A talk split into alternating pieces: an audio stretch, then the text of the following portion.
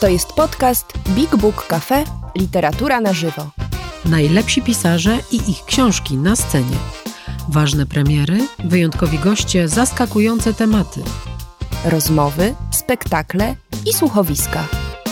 Prosto z literackiego pępka świata. Posłuchaj i sprawdź, co mamy w repertuarze.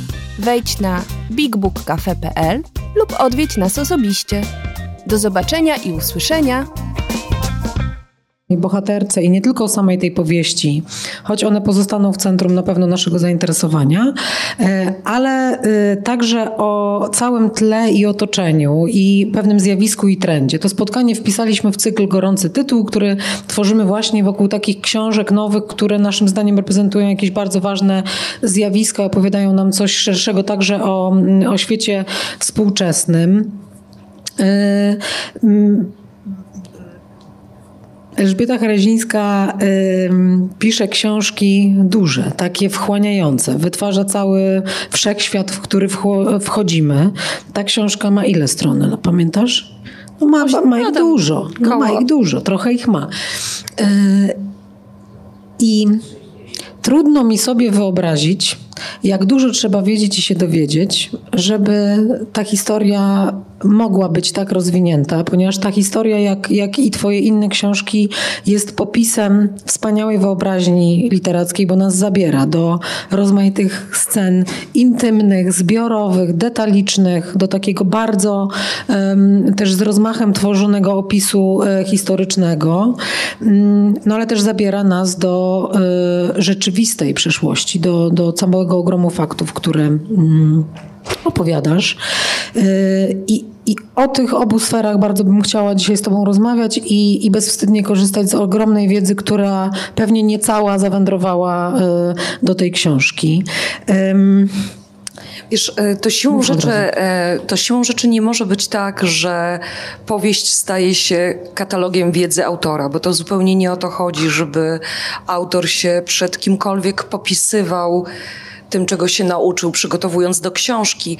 Powieść to jest przede wszystkim historia i to ona ma ciągnąć, to ona ma e, nieść czytelnika. Natomiast w przypadku powieści historycznej, w przypadku e, tego sposobu, w jaki, w jaki ja ją e, uprawiam, no to, to ta wiedza, ten, ten jakby to zaplecze do każdej książki jest, e, jest dla mnie niezwykle istotne. Państwo świetnie sobie zdają sprawę, że E, rynek wydawniczy jest pełen e, romansów historycznych, powieści, które mm, zakładają pewien kostium mhm. dawny, różnie dopasowany, nawet często niedokładnie. Nie, nie I gdzieś tam rozgrywają się w przeszłości, mówiąc, podpisując się czy, czy szumnie, że są powieścią historyczną, przy czym nią nie są. Jakby nie, nie, nie, nie podają nam rzeczywistego tła epoki i, i tego tła społecznego zjawiska zjawiska.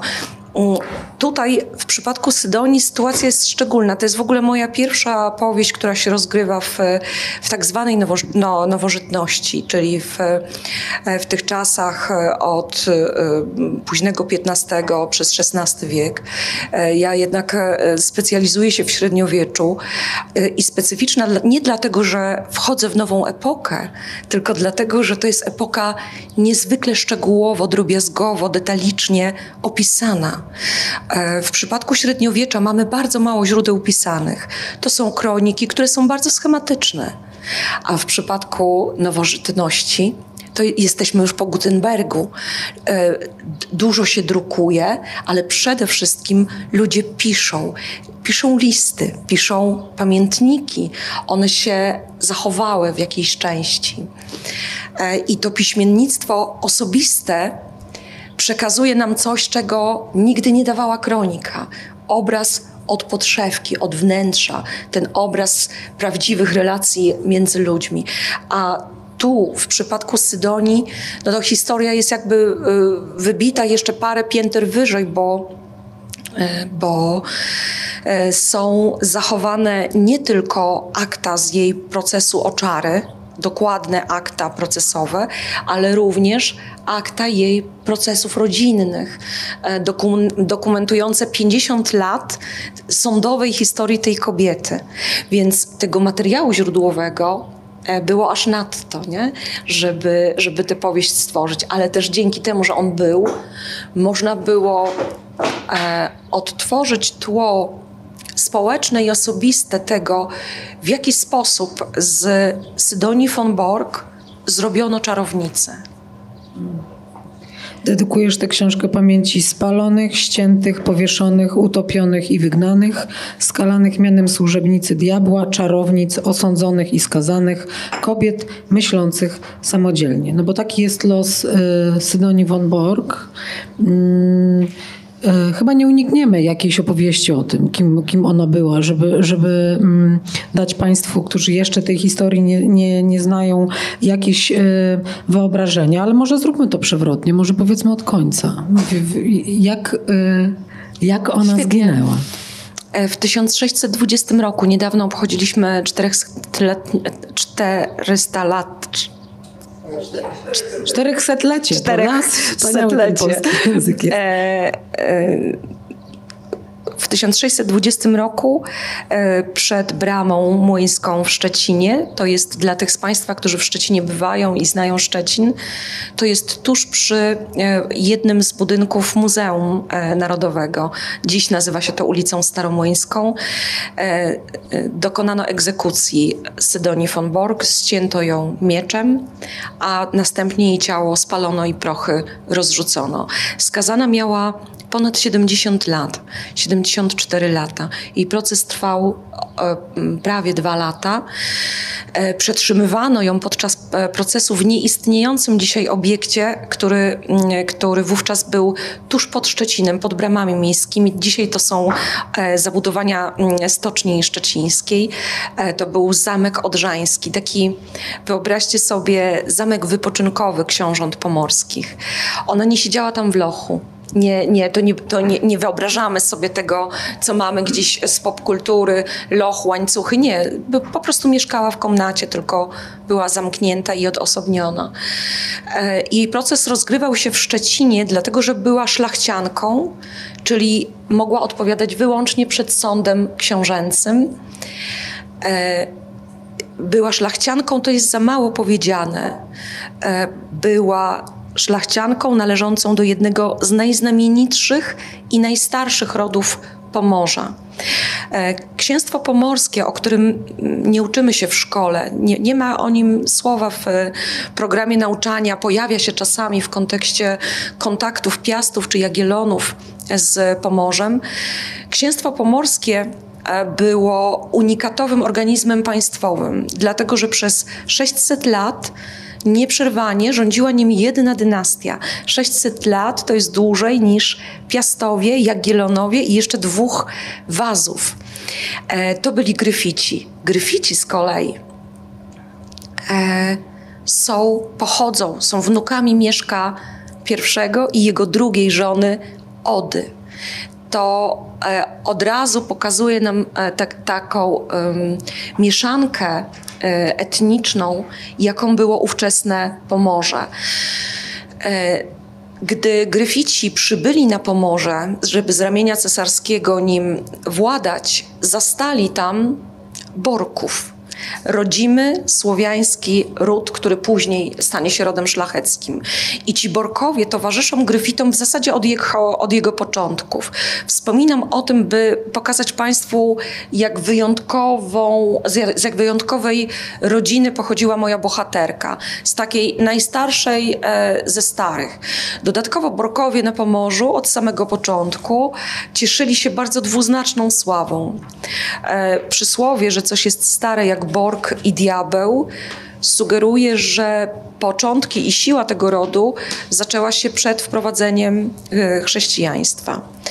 E, a Borg w języku znaczy pomorskim wilk. to znaczy wilk, Paulino. E, więc, więc tak, tak wygląda ta ich prehistoria. W legendzie o Sydonii mówi się o tym, że młodej Borkównie obiecał małżeństwo jeden z książąt Gryfitów, ale cofnął słowo pod naporem rodziny. I tu się legenda kończy, a zaczyna się druga, zupełnie z pierwszą niezwiązana.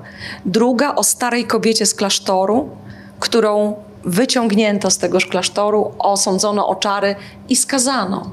Skazano za e, wyniszczenie rodu Gryfitów. Tyle tylko, że ta legenda powsta powstała już po jej śmierci, bo w akcie oskarżenia Sydonii von Borg jest tylko jeden książę z dynastii Gryfitów, książę Filip II.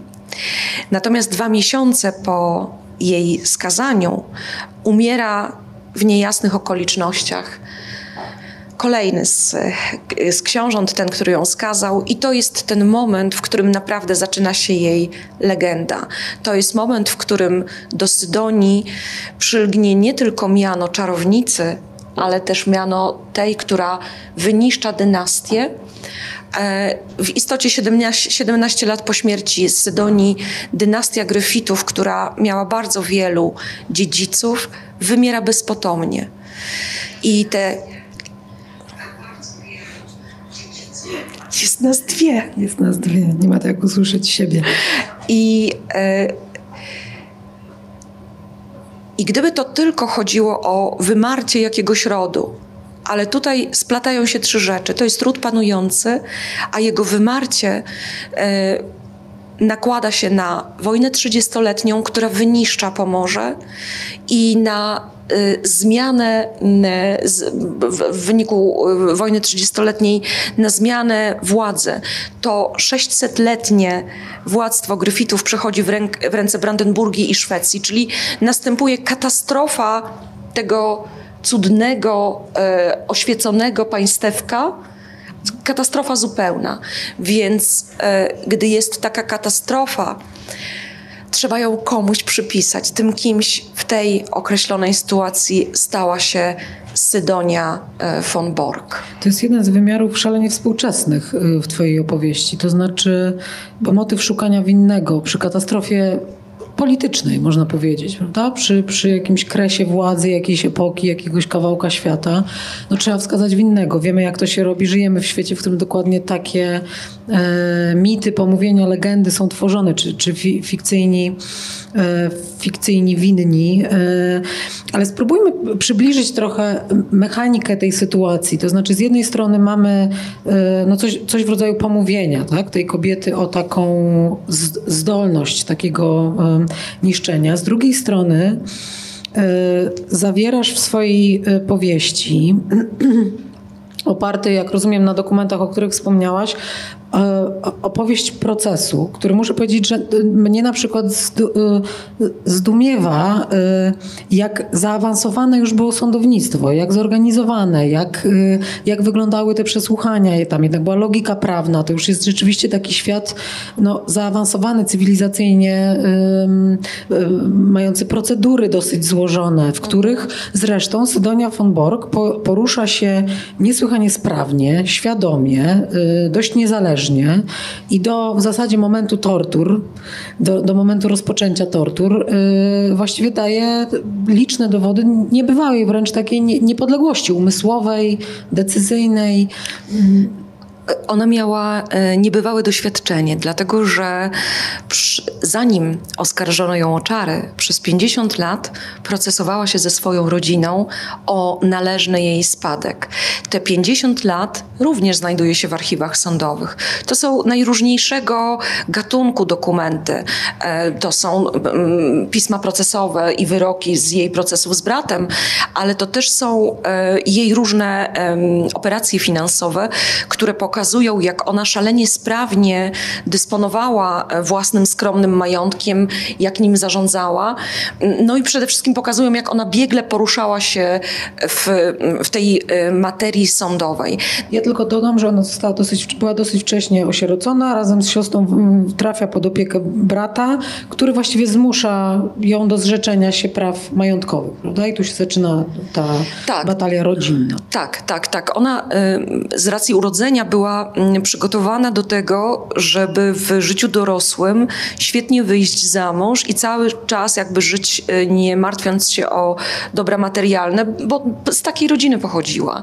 Natomiast w wyniku machinacji brata zostają właściwie z siostrą zmuszone do takiej tułaczki pokrewnych. E, no i Sydonia się z tym nie godzi.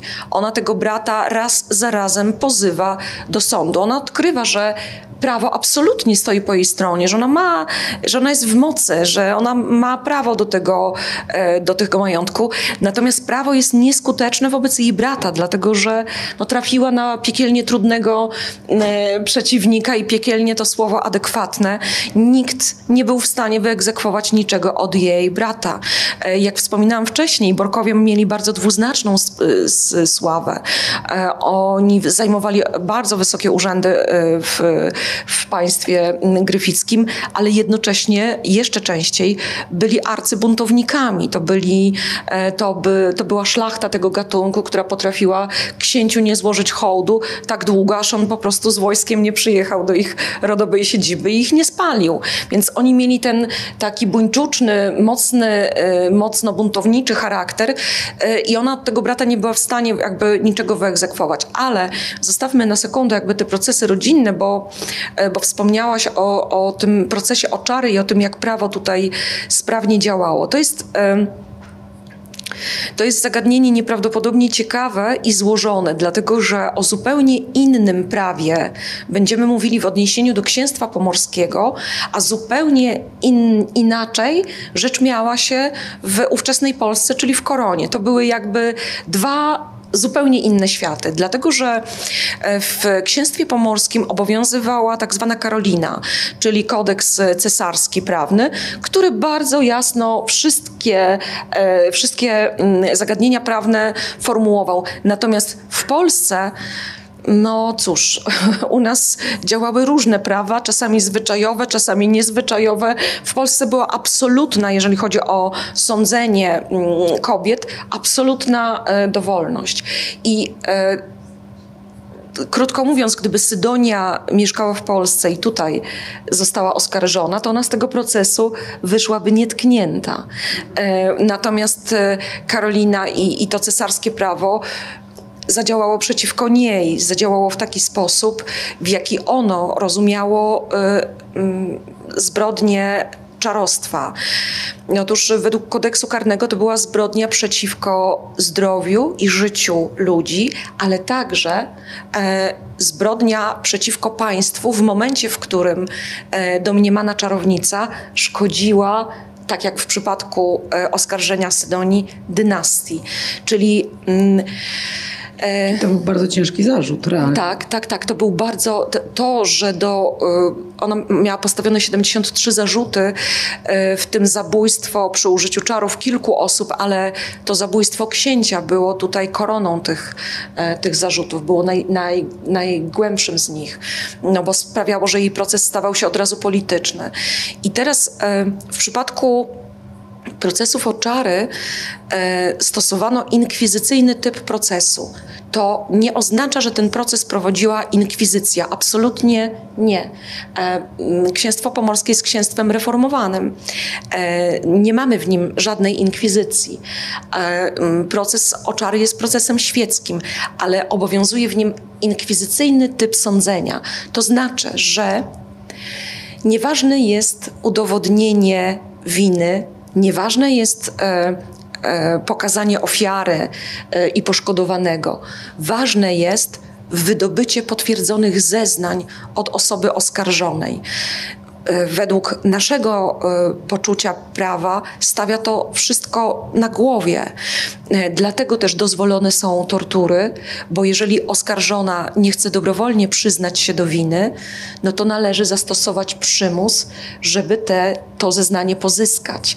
Ale to, co nam się jakby tu, już w tym punkcie wydaje jakimś skończonym barbarzyństwem, tam kodyfikowane prawnie jest dalej. Nie tylko na, nie, można pozyskać to zeznanie pod wpływem tortur, ale żeby było ważne, żeby mogło y, stanowić o skazaniu kobiety, ona musi je również potwierdzić po dobroci, bez użycia tortur. Bez tego potwierdzenia jej wyznania na torturach nie są wiele ważne. Zobaczcie, jak to, w jakim świetle stawia to całą tę procedurę. E, zwykle było tak, że w przypadku tortur oskarżeni, oskarżone przyznawali się po pierwszych torturach i już tych zeznań nie odwoływali. no bo wiedzieli, że na końcu i tak czeka ich śmierć. Przyznaje się do winy pod wpływem męki. E, potem muszę to potwierdzić. To, że odwołam, nic mi nie da, bo będą mnie torturować kolejny raz i następny. Czy Sydonia wiedziała o takiej logice Tak. e, procesu? Bo, bo Tak. opisujesz zupełnie, zupełnie niesamowitą, porażającą scenę, w której Kat przedstawia, zresztą w spo- w sposób szalenie uprzejmy, profesjonalny, trzeba powiedzieć, niemal jak taki no, prezenter dobry, telewizyjny, jakich on narzędzi będzie używał. Po prostu ją, że tak powiem, o- oprowadza, po Oprowadza. tej bolesnej przyszłości, która jej się za chwilę przytrafi. Sydonia, która na wcześniejszym etapie procesu bardzo przytomnie używa sformułowania zaprzeczam. yy, mm, No, yy, przy butach hiszpańskich zmienia zdanie natychmiast. Natychmiast. E, To, to, co się wydaje taką dość absurdalną sceną, ta prezentacja narzędzi tortur, to jest wymóg prawny. To jest, tak ten proces jest skonstruowany. Po, po tym, jak oskarżona po dobroci się nie przyznaje mm, i już ma zaordynowane tortury, jest, je- ma jeszcze jedną szansę. Prawo łaskawie daje jej jeszcze jedną szansę. Tą szansą jest moment prezentacji narzędzi tortur. Kat pokazuje czym dysponuje i co, jak będzie tego używał. To postraszenie oskarżonej daje szansę na to, że pod wpływem lęku i widoku tych narzędzi ona się przyzna. Sydonia tego nie robi. E, Absolutnym ewenementem e, procesowym sprawy Sydonii von Borg jest to, że ona odwołała swoje zeznania. Ona odwołała całe zeznania złożone pod wpływem tortur, czym skazała siebie na kolejne tortury.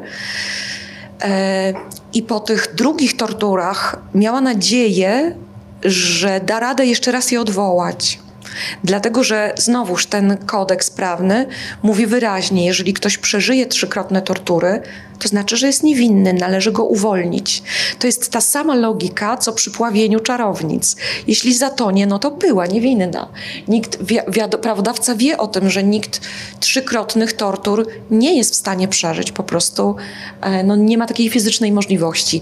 Jak e, dokonała tego 70-paroletnia e, kobieta, gdzie wiemy, że podczas każdego przesłuchania stosowano wobec niej dwa różne narzędzia tortur, chociaż prawo przewidywało tylko jedno narzędzie na jedno przesłuchanie. Trudno jest odpowiedzieć na to pytanie. Z całą pewnością ona aż do ostatniej chwili wykazuje nieprawdopodobną, typową dla swojego rodu e, buntowniczość wobec tego, mm, tego systemu. Jej ostateczne przyznanie się do winy to jest tam w tych wszystkich aktach są trzy, cztery takie dokumenty, które mnie zmroziły, zrobiły na mnie takie wrażenie, że ja naprawdę po wielokroć do nich wracałam i właśnie to ostateczne przyznanie się do winy było jednym z nich. Dlatego, że sędzia bardzo rozwlekle e, powtarza każdy, każde z oskarżeń, zadaje pytanie, w którym jest zawarte, dlaczego to zrobiłaś, a ona odpowiada wyłącznie na zarzut, przyznając się. Mówi tak.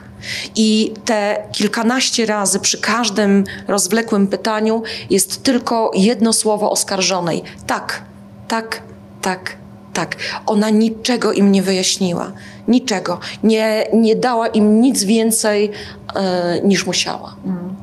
Czy y, okoliczności samej śmierci, to znaczy to, że zostaje ścięta i spalona, to jest y, no, procedura y, przynależna właśnie y, w, w procesach y, osób, kobiet oskarżonych o czarostwo, czy, mm, Y, czy innych też w ten sposób zgładzano?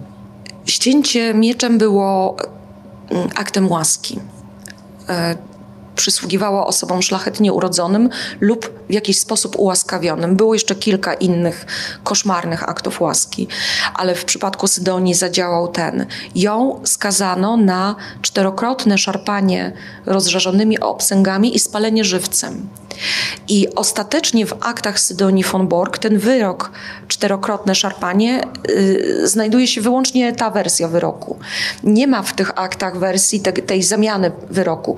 Ona fizycznie istnieje, te, te dokumenty poszły do, do konserwacji w, w Muzeum Państwowym w Greifswaldzie, czyli fizycznie ten zmieniony wyrok, ta, ten akt łaski zamieniający spalenie żywcem na ścięcie mieczem, to, to istnieje, ale pojawił się w w ostatniej chwili adwokat, y, adwokaci właściwie Sydonii wykorzystywali jej bardzo wysoko postawionych dawnych przyjaciół i znajomych. I to, to, to właśnie ten, ten cały akt łaski, ten nacisk, on dopiero, dopiero w ostatniej chwili dał jej y, szansę na taką no, wobec tych, całej tej sytuacji godną śmierć, bo jednak, mm, jednak to szarpanie obcęgami, no to, no to kara upiorna.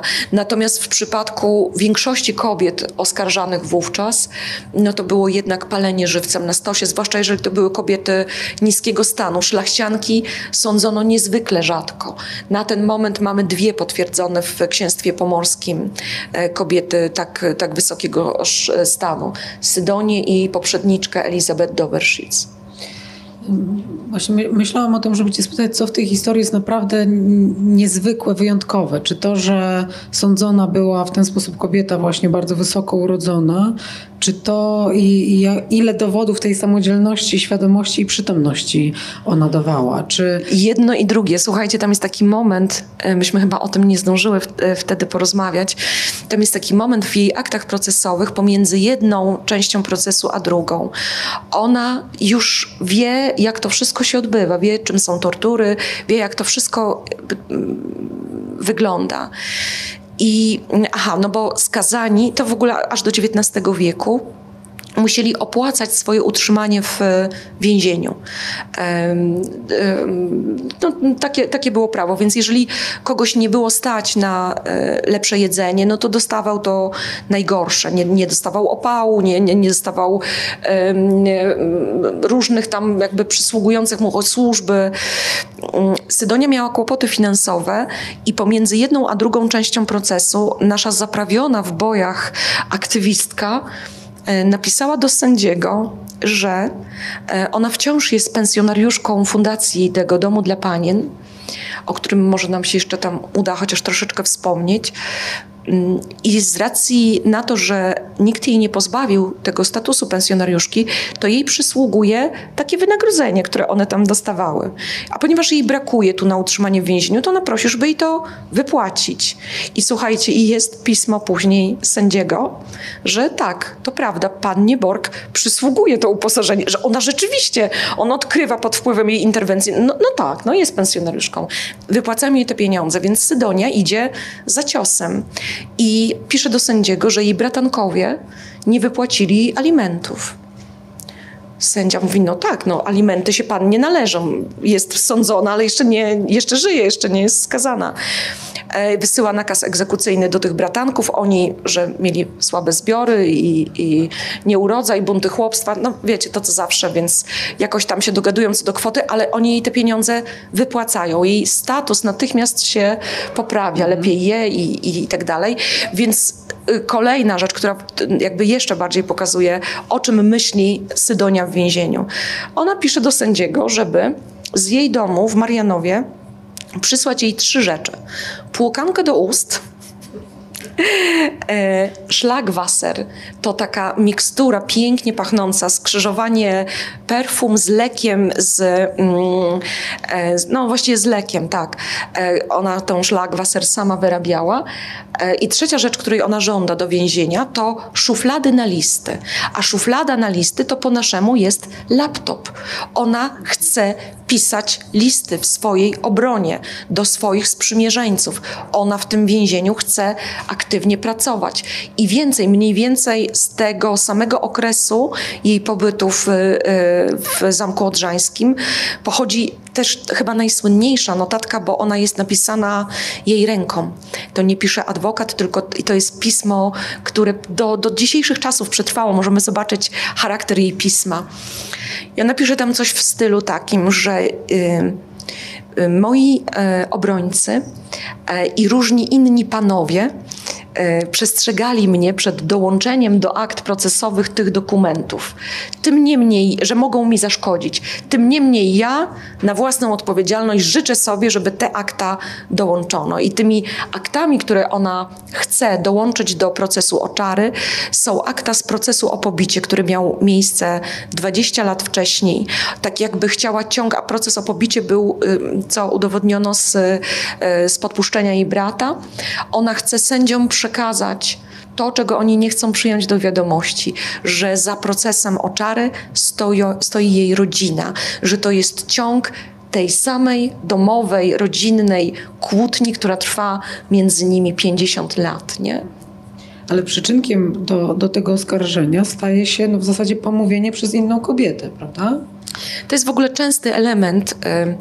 Jest, jest, są nawet takie głosy wśród badaczy zjawiska polowania na czarownice, że, y, że mm, bardzo często to, tym mm, tą iskrą, która wywoływała proces, było pomówienie przez inną kobietę. Nie? Natomiast nie ma co do tego badań, żebyśmy my mogli spróbować wyłowić z tego jakąś statystykę, jak często były to kobiece pomówienia. W przypadku Sydonii tak. E, wspomniałam między wierszami, że ona przez 20 lat była pensjonariuszką tego Marian Fleece Domu dla Panien. To była taka fundacja, którą książ książęta założyli po to, żeby po likwidacji klasztorów, co nastąpiło na skutek reformacji, jakoś rozwiązać kwestię kobiet niewydanych za mąż. Tych kobiet, tych szlacheckich cór. No, coś trzeba było z tymi kobietami robić i e, nazywano to klasztorem, ale to nie było klasztorem. To mieściło się w dawnym klasztorze cysterek. To było zgromadzenie, właśnie fundacja, gdzie e, kobiety i dziewczęta nazywano zakonnicami, ale one nimi nie były. Tam nie było żadnej reguły. To było, to było po prostu skazanie na zamknięcie w tymże miejscu, e, po to, żeby rodzina mogła się tych kobiet po prostu pozbyć. E, to miejsce było źródłem no, nieprawdopodobnych frustracji. No, te kobiety były, były swoją sytuacją przygnębione, szło w plotki, oszczerstwa, pomówienia. Sydonia przy jej ciętym języku, jej poczuciu humoru, które było bardzo specyficzne, zwykle złośliwe, e, najczęściej wobec innych. No nie zaskarbiła sobie tam żadnych przyjaciół. Trudno zresztą się dziwić, skoro gdy przyjechała do tejże fundacji po raz pierwszy i zaproponowano jej funkcję mm, zastępczyni przeoryszy, Sydonia odpowiedziała, że ona mm, po pierwsze tutaj nie ma żadnej przeoryszy, bo to nie zakon. Ona już wtedy prawnie była wyśmienicie e, wykształcona. Po drugie, ona nie ma na to czasu. Ona ma sprawę w Szczecinie, ona nie będzie się zajmowała jakąś fundacją. No to może powiedziała ta przeorysza, chór by panna poprowadziła. Ona mówi, chór? To jest przeżytek z czasów papistów. One nie potrafią śpiewać, ja nie będę ich uczyć.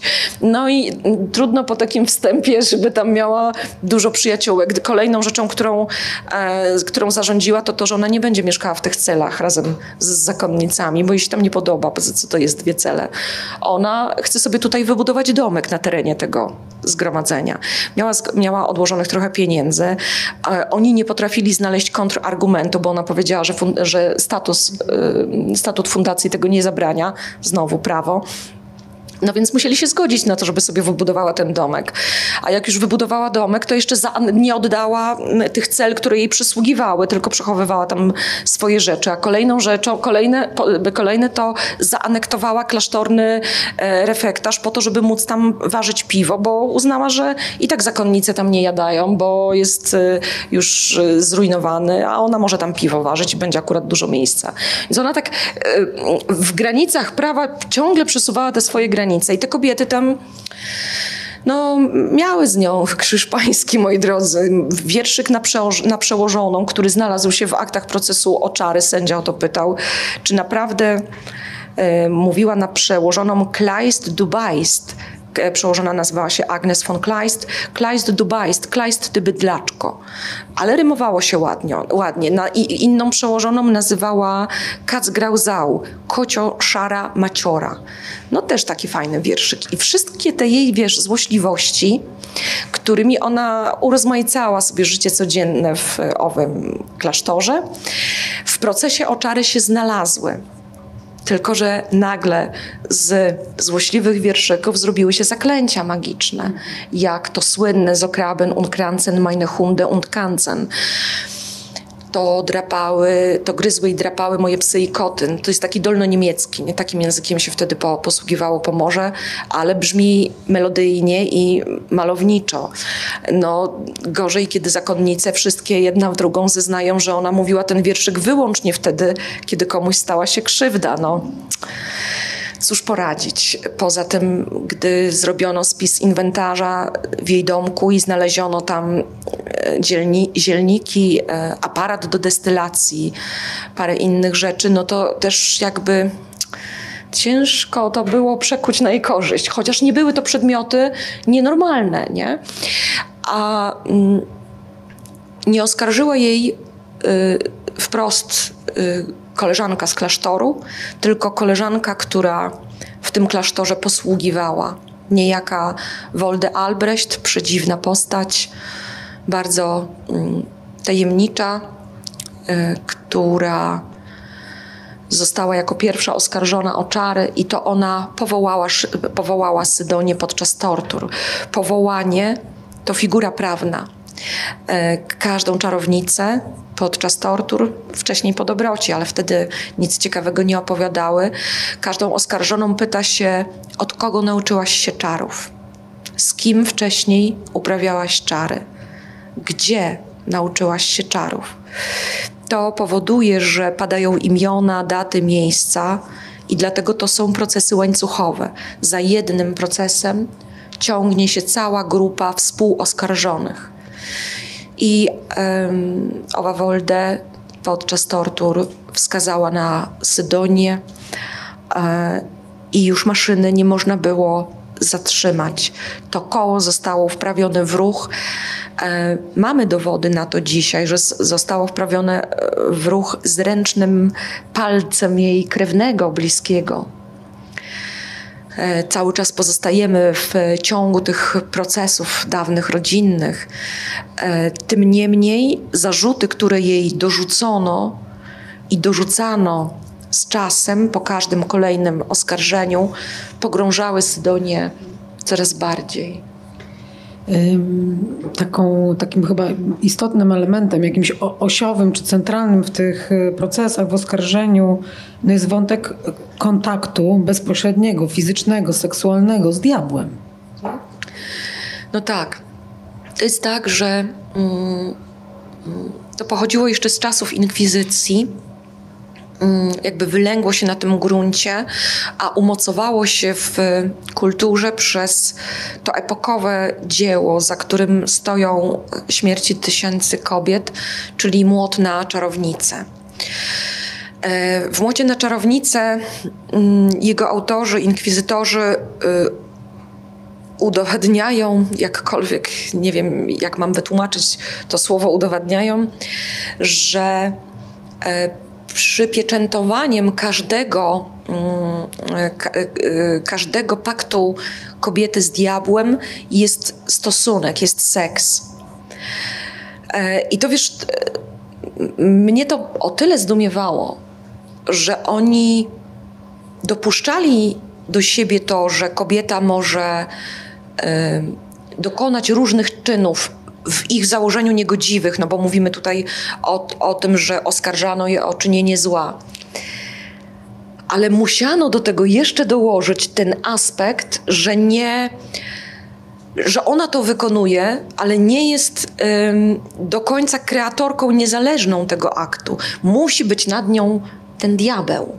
Nie? Musi mu się oddać po to, żeby cały ten, ten czyn mm, był w mocy. Nawet zło musi być jednak e, patriarchalne. patriarchalne. Tak. Musi facet Musi być konkret.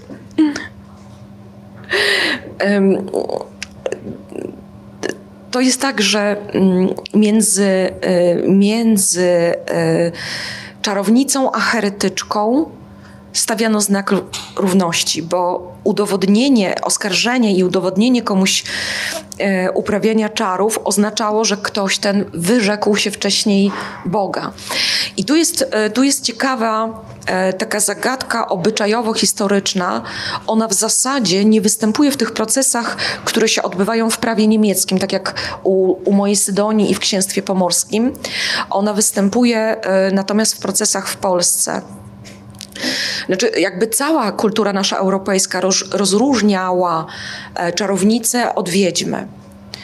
E, wiedźma to jest ta, która z, z urodzenia posiada nadnaturalne zdolności i niekoniecznie używa ich do czynienia zła. Może ich używać do e, leczenia, może ich używać do obrony przed czarami. Natomiast czarownica to jest ta, która wyuczyła się w, w czarostwie jest ten element świadomości i woli. Wyuczyła się tego rzemiosła, zawarła pakt z diabłem i czarostwo jest z gruntu złe. Natomiast e, wiedźma i związany z nią zabobon, my inaczej dzisiaj rozumiemy to słowo, ale zabobon w tym znaczeniu e, e, ówczesnym, nie zawsze, były, e, nie zawsze były postrzegane jako złe i karane. Często były postrzegane jako nie do końca szkodliwe. Nie? Czyli taki, taki naturalny byt, który można tak. jakoś wybaczyć, tak. a rozumiem, że tutaj to, to małżeństwo kobiety edukacji i edukacji prowadzi do złego, tak? Mamy taki, taką linię skojarzeniową, że, że to jest ta zła edukacja, tak? Z, zła edukacja, zły, zły zamiar mhm. tego, tego rozwodzenia się z tamtych czasów na temat przeróżnych aspektów zła czynionego przez te, przez te mm, oskarżone kobiety jest bardzo dużo, ale niezwykle ważnym czynnikiem, jeżeli rozmawiamy o tym, jak e, nasi przodkowie postrzegali ideę e, czarostwa, czarownicy i czarów, jest aspekt słowa. E, to tytułowe słowo się rzekło. To oczywiste, że dotyczy klątwy, rzucenia, rzucenia klątwy, rzucenia mocnego słowa. Natomiast w ogóle, jak się przyglądamy mechanizmom procesów oczary, wszystko zaczynało się od słów, zarówno po stronie oskarżonej, jak i po stronie oskarżycieli. Powiedziałaś wcześniej, e, że Sydonię pomówiła kobieta e, to najczęściej, zwłaszcza w środowiskach wiejskich, zaczynało się od pomówień, od z y, problemów sąsiedzkich. Czyli na początku też było słowo rzucone na kogoś. Ona jest zła, ona zauroczyła, ona e, ma złe oko, ona ma złą rękę, ona mm, zaczarowała moje krowy, moje świnie, zakwasiła mleko. Naprawdę, słuchajcie, to jest przygnębiające, że 80% spraw o czary dotyczą rzeczy tak banalnych jak to mleko, mhm. psucie piwa. E, tego jest najwięcej. Od tego się zaczyna. Potem dopiero spirala się nakręca na czynienie zła e, ludziom. Ale, ale to słowo, które, słowo przeciw słowo, które stoi u początku procesu, no jest czymś takim bardzo elektryzującym. I w finale przeskakuje tu całą epokę polowań. E, na początku było słowo i na końcu też będzie słowo, bo e, proszę sobie wyobrazić, że w Polsce mm, e, procesy oczary zostały zakazane konstytucją. 1774 rok przy wielkim wkładzie intelektualnym i takiej aktywności biskupów polskich zakazano sądzenia czarownic, ale to już jest oświecenie, pamiętajmy o tym, nie? Zakazano sądzenia czarownic. I natychmiast co się pojawia po tym, jak już nie wolno kobiety pozwać o to, że jest czarownicą? Pojawiają się pozwy o zniesławienie. Czyli jak już nie można było jej wprost nazwać czarownicą, bo prawo tego zakazywało, to pojawiały się inne rodzaje um, oskarżeń, e, które, które godziły w dobre imię kobiet i kobiety musiały skarżyć swoich oskarżycieli czy oskarżycielki o zniesławienie. A jaki interes e, polscy biskupi mieli w tym, żeby zakazać procesów czarownic? No bo popularne skojarzenie jest takie, że Kościół odgrywał właściwie sprawczą rolę tak, w tak. Na, nakręcaniu tych polowań, ale rozumiem, że to jest jakoś krzy, krzywdzący stereotyp, przynajmniej w tej epoce to, w tym To skomplikowane, miejscu. moja droga.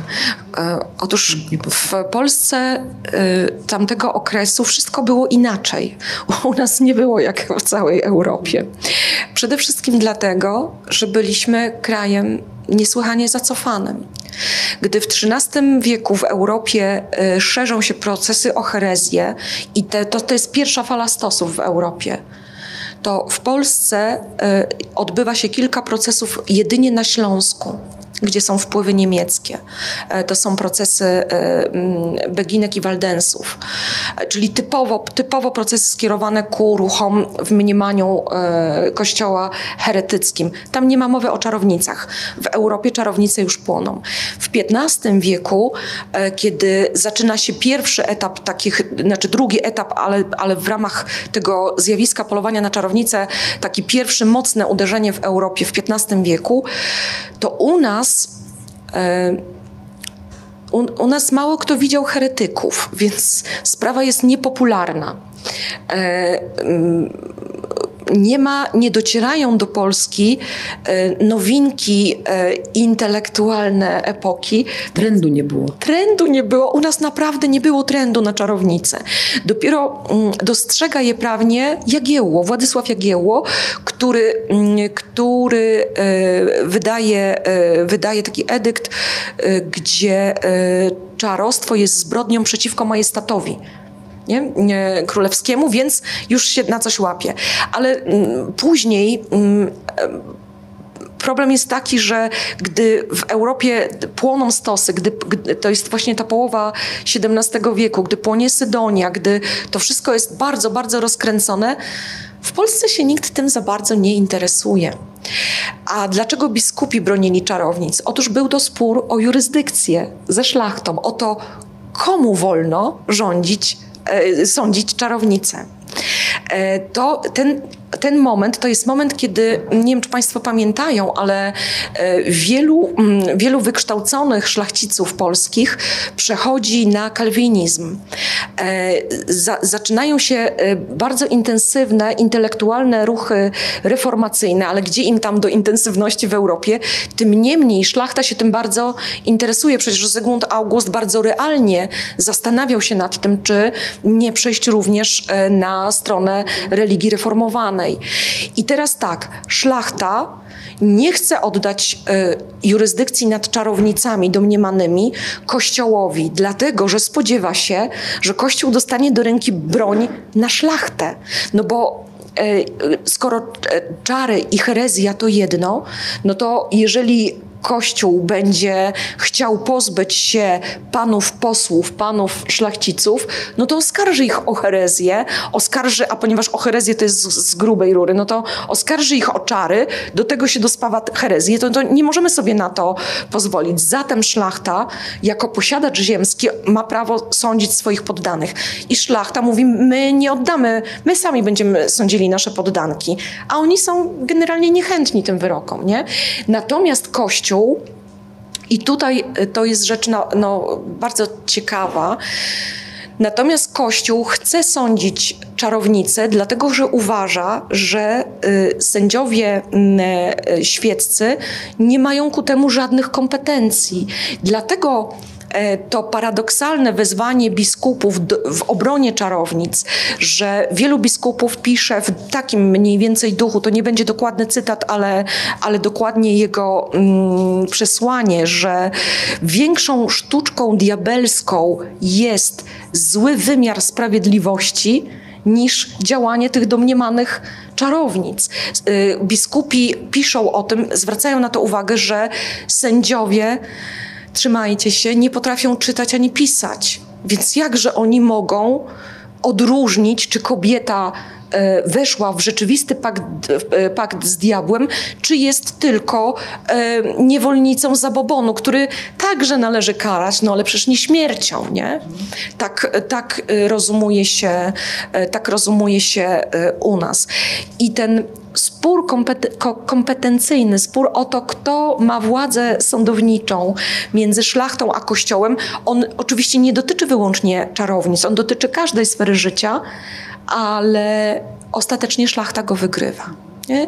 I dlatego tych, e, tych stosów w Polsce jest relatywnie mało i dlatego, a, w ogóle jest dużo mm, procesów, w których kobiety się bronią. To znaczy jest oskarżenie, proces się odbywa, ale kobiety wychodzą z niego obronną ręką.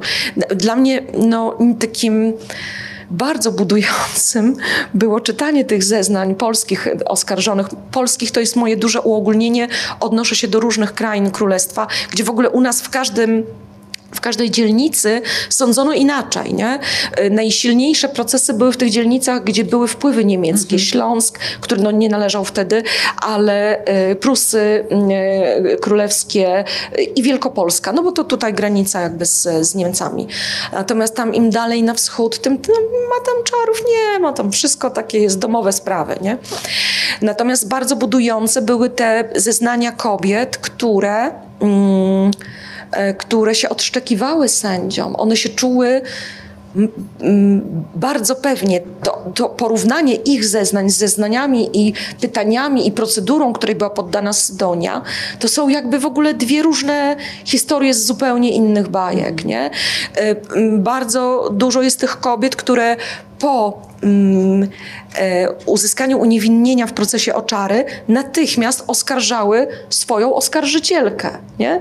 o zniesławienie wspomniane wcześniej. To jest y, jakoś y, wydaje się zaskakujące, że ty znajdujesz y, tak wiele postaci kobiecych, no właśnie tak świadomych, nie wiem, no pyskujących, walczących o swoje, używających no, tych ścieżek czy tych narzędzi, które, które miały wówczas do, do no jednak właśnie jakiejś takiej bardzo świadomej, przytomnej obrony. Czy my żyjemy w fałszywym wyobrażeniu, że ludzie y, innych epok, tak głębokich, jakie nam opowiadałeś w swoich wcześniejszych książkach, byli inni niż my. To znaczy, dokonujesz arcyciekawego zabiegu, dając swoim bohaterom język współczesny. To znaczy, ja czytałam tę powieść na przykład po części, jak w zasadzie thriller ekonomiczny o kobiecie, która zostaje pozbawiona o przemocy ekonomicznej. Tak, o przemocy ekonomicznej, o tym, jak ona się próbuje z tego e, wydobyć, jak o przemocy rodzinnej. E, no, w zasadzie no bo, tam, dałoby... bo tam jest, bo to tam jest. No Ale więc... wiesz, ten język, którego ja używam, to jest język, który ja wyciągam z akt. Słowo alimenty brzmi alimenty. E, jej proces o pobicie i kontekst tego procesu e, pobił ją, e, pobił ją jeden z ludzi, jej brata i ponieważ zeznania świadków w tym procesie były bardzo szczegółowe, więc one są tam przytaczane w całości i przytaczane są, przytaczane jest to, jak on, co on mówił, kiedy ją bił. I on wykrzykując różne rzeczy no, bardzo wulgarne, pomiędzy nimi mówi za to, że e, zohydziłaś imię rodziny, zniesławiłaś rodzinę, ciągałaś rodzinę po, po sądach e, za to dostajesz to, to, tą, tą karę. Ona natychmiast po tym, jak dochodzi do siebie po tym pobiciu, składa sprawę do sądu o pobicie. I to jest, wiesz, to to jest nieprawdopodobnie współczesne. Ale to właśnie muszę ciebie zapytać, bo, bo w tym przypadku, jak mówisz, miałaś dużo źródeł, też takich no, tekstów pisanych jej, jej ręką, czyli jednak dość intymne spotkanie z bohaterem, e, z, z, z bohaterką sprzed lat, czyli w gruncie rzeczy dosyć dużo podpowiedzi, jaką ona była osobą. no i e, tu chciałabym cię zapytać o to, skąd twoim zdaniem ona się taka wzięła? To znaczy właśnie taka harda, taka butna, taka y, niezależna. Wiesz co, ja myślę, że ona się taka wzięła akurat ze swojej rodziny. Ona była wychowywana od dziecka w tym strzmielu, w wilczym gnieździe, tak pieszczotliwie nazywała się ich rodowa siedziba. W kulcie tych dawnych borków, e, którzy e, byli e, na zmianę. Raz mieli mm, przydomki, że są pogromcami zbójów, raz, że są banitami, a to polowali na traktach. Oni się szczycili tym swoim brakiem pokory. Um, I ona wzięła to stąd, myślę, wiesz, z domu rodzinnego. A, a to, że potrafiła czytać, znaczy w ogóle reformacja y, wprowadziła naukę czytania dla kobiet, coś czego nie było y, wcześniej. Ale nie, nie łudźmy się. Kobiety, jak mawiali dalej pastorowie, jak zresztą powiedział Marcin Luther, kobiety muszą potrafić y, czytać, żeby czytały Biblię. Kropka. Nic więcej nie jest im potrzebnym.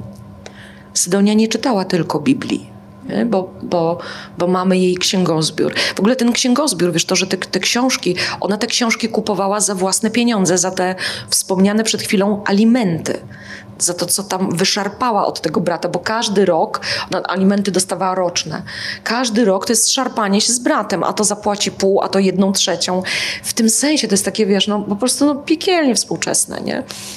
Natomiast... Y Natomiast czy takich Sydonii było więcej? Pewnie tak, ale nie za dużo.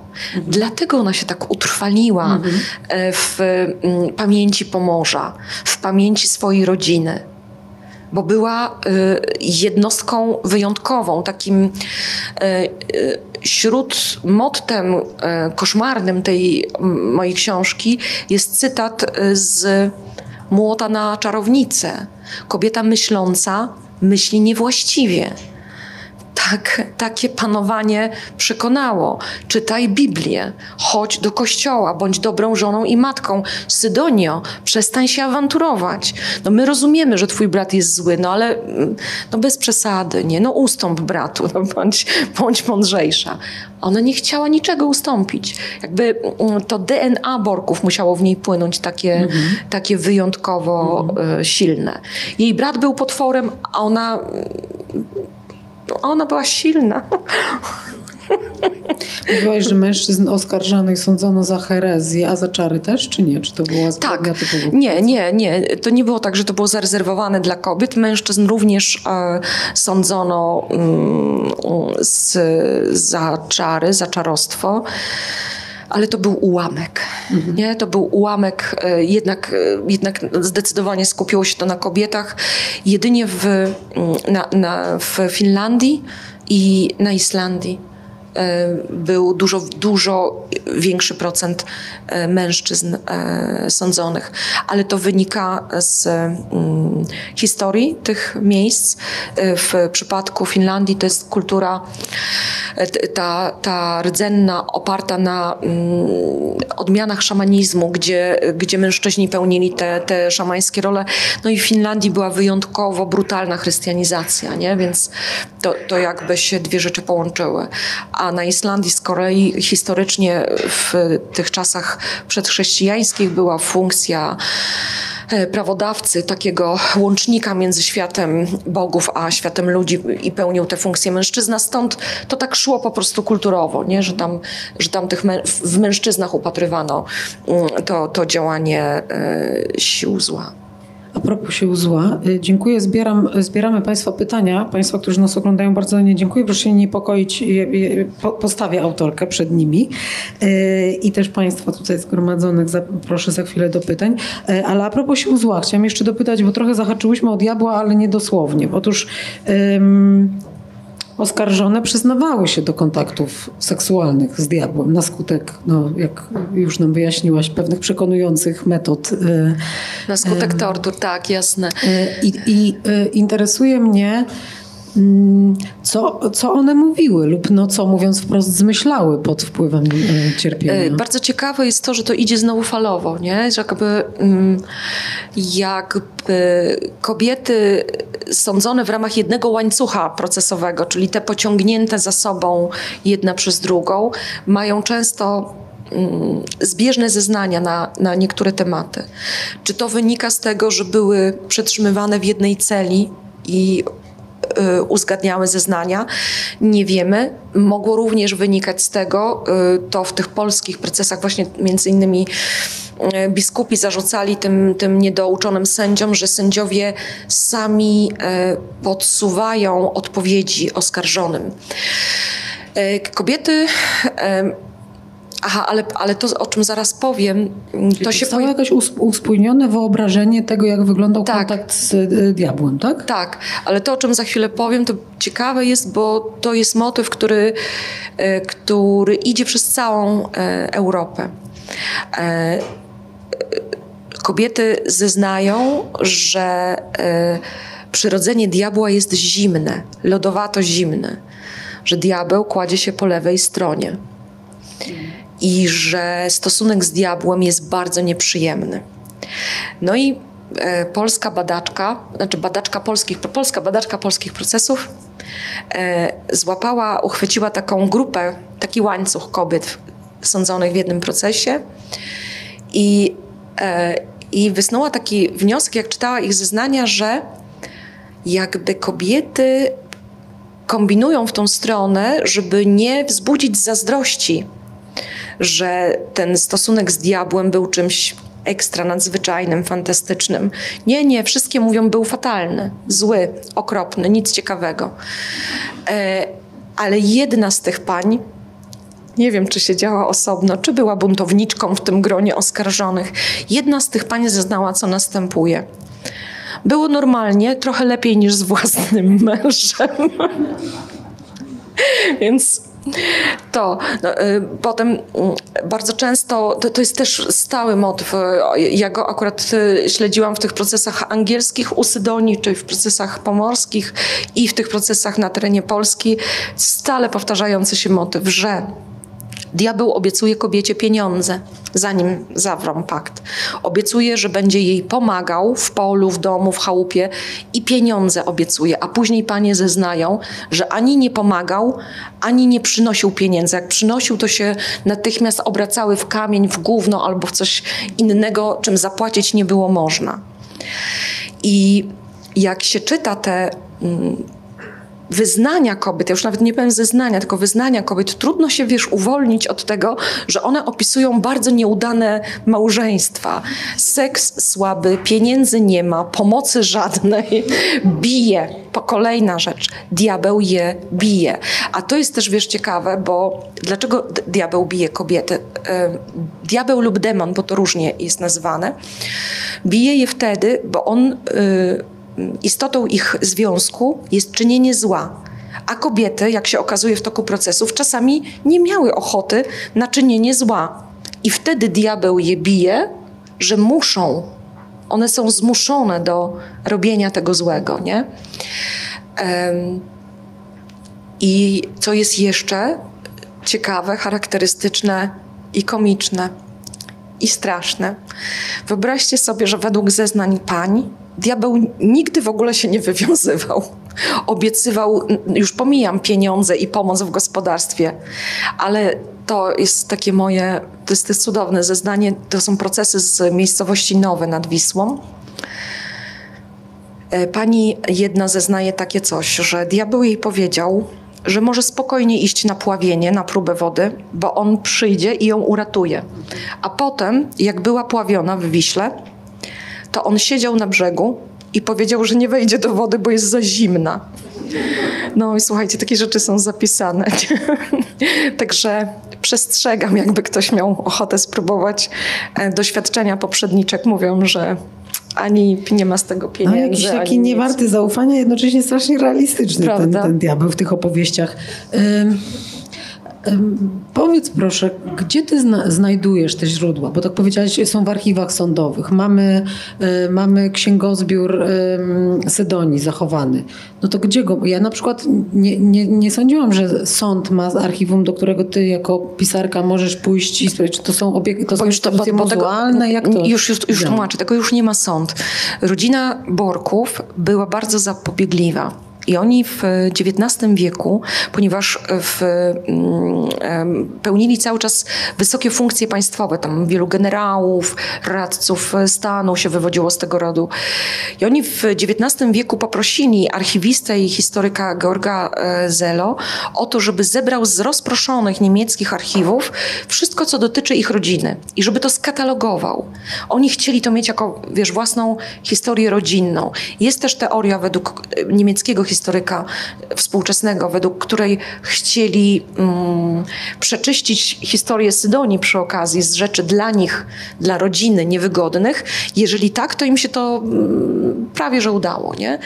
No i on zebrał to w sześć tomów y, i wszystkie te akta y, oryginalne przepisał E, opatrzył komentarzem, e, datacją i wydano to drukiem.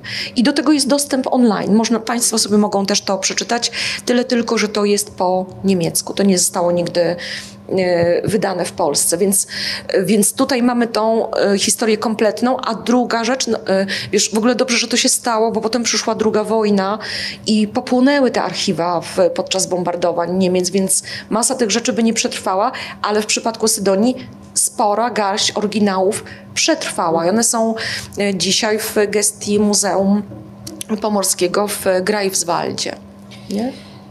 Twoja powieść jest y, przebogata, przebogata w obrazy życia y, tej epoki. Same losy Sydonie przenoszą z rozmaitych sytuacji. Y, mamy tutaj sceny takie i dworskie, i, i, bardzo wystawne, jak już powiedziałam, zbiorowe. No, mamy sceny egzekucji, sceny zeznań, sceny życia w tym klasztorze, który nie był klasztorem. Ja, jak... Zastanawiam się, czy ty najpierw spędzasz lata y, zbierając y, odrobiny, które pozwolą ci potem wytworzyć te obrazy? Czy to jest tak, że ty wchodząc do pracy już pisarskiej, masz to wszystko w sobie i to jest taki moment, w którym ty już nie możesz sobie pozwolić na sprawdzanie, czy nie wiem, takiej lampy używano albo takie trzewiki one nosiły, czy, czy to jest tak, że, że sięgasz po jakieś pomoce, masz jakieś flagi, jakąś mapę rozstawioną? Powiedz proszę trochę, jak, wszystkie, jak ty się tam przenosisz? Wszystkie twoje, odpowie- wszystkie twoje odpowiedzi są prawdziwe.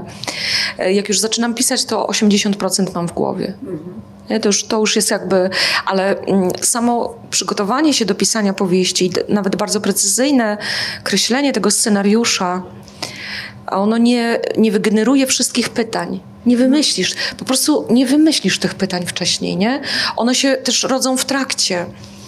A jak już się rodzą w trakcie, no to mam wcześniej wydeptane ścieżki dostępu, bo, bo jednak na tym okresie, w tym okresie przygotowania pracuję e, i z historykami, no z literaturą, wiadomo. Mam, mam to wszystko gdzieś tam w zasięgu ręki. No tu miałam naprawdę e, no, takie bogactwo, bo tak jak mówiłam, to już jest epoka, e, to już jest epoka e, człowieka pisanego i, i tego osobistego mm, pisania e, bogactwo miałam do, do księstwa, do gryfitów, nie? do, do tej ich e, trudne do wyjaśnienia śmierci. E, są protokoły z takich uproszczonych, ale sekcji zwłok książąt. Te protokoły z tamtej epoki oczywiście, nie? One były robione wówczas na, na ówczesny stan wiedzy, więc jak oni to widzieli i opisywali, nic dziwnego, że że widzieli w tym wyłącznie siły nieczyste, bo, bo te opisy nawet brzmią bardzo demonicznie e, umierania naszych gryfitów. No tu, tu to bogactwo było przeolbrzymie, ale i tak, wiesz, no co chwilę coś tam się, e, co chwilę tam się coś e, zadzieje takiego w akcji, co wymaga jeszcze, jeszcze sprawdzenia. Wiadomo, no, że sprawdza się strój, bo, bo, bo to jest jednak ważne. W końcu opisuje życie dworskie. Ono musi być takie jak dzisiejsze życie dworskie, musi być kolorowe okładkowe, musi pokazać najlepsze wydanie ta, tamtego czasu, nie? E, jedzenie, no, no, no wiesz, wszystko, po prostu życie. Ja jeszcze wrócę e, do, do, tego pytania o język, no bo to jest bardzo taka twoja świadoma decyzja.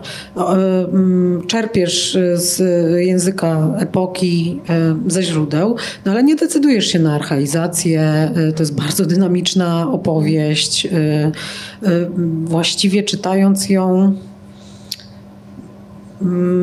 ten język robi coś niezwykłego, bo on szalenie mocno współcześnia, e, więc zastanawiam się, e, czy w tym samym tym języku tkwi odpowiedź też na pytanie o to, po co ty nam opowiadasz te historie, no bo ja właściwie wcale nie czuję, że ty nas zabierasz gdzieś hen, hen, daleko do jakichś historii z mchu i paproci, które nie mają z nami związku, no ten zabieg powoduje zupełnie przeciwne uczucie. Absolutnie wyobrażam sobie bardzo emocjonujący serial, nie wiem, sądowo-kryminalny z Sydonią von w roli y, głównej. Nie, e, nie robię z językiem niczego, nie stosuję stylizacji, bo musiałabym stworzyć nowy język od początku. Stylizacje to są tylko w moim uchu i oku zawijasy, ale um, po co mam je stosować, skoro one i tak będą z gruntu nieprawdziwe? One nie będą miały nic wspólnego z epoką. Sydonia mówiła po niemiecku. E, mówi, mówi w, a jej e, krajanie mówili po pomorsku. To jest odmiana języka, który dziś nie istnieje, nie ma go. Więc wiesz, po co mam to robić? Często a propos powieści piastowskich też odpowiadam. My byśmy się z Władysławem Łokietkiem być może nie dogadali. Moglibyśmy nie zrozumieć, co on do nas mówi po polsku.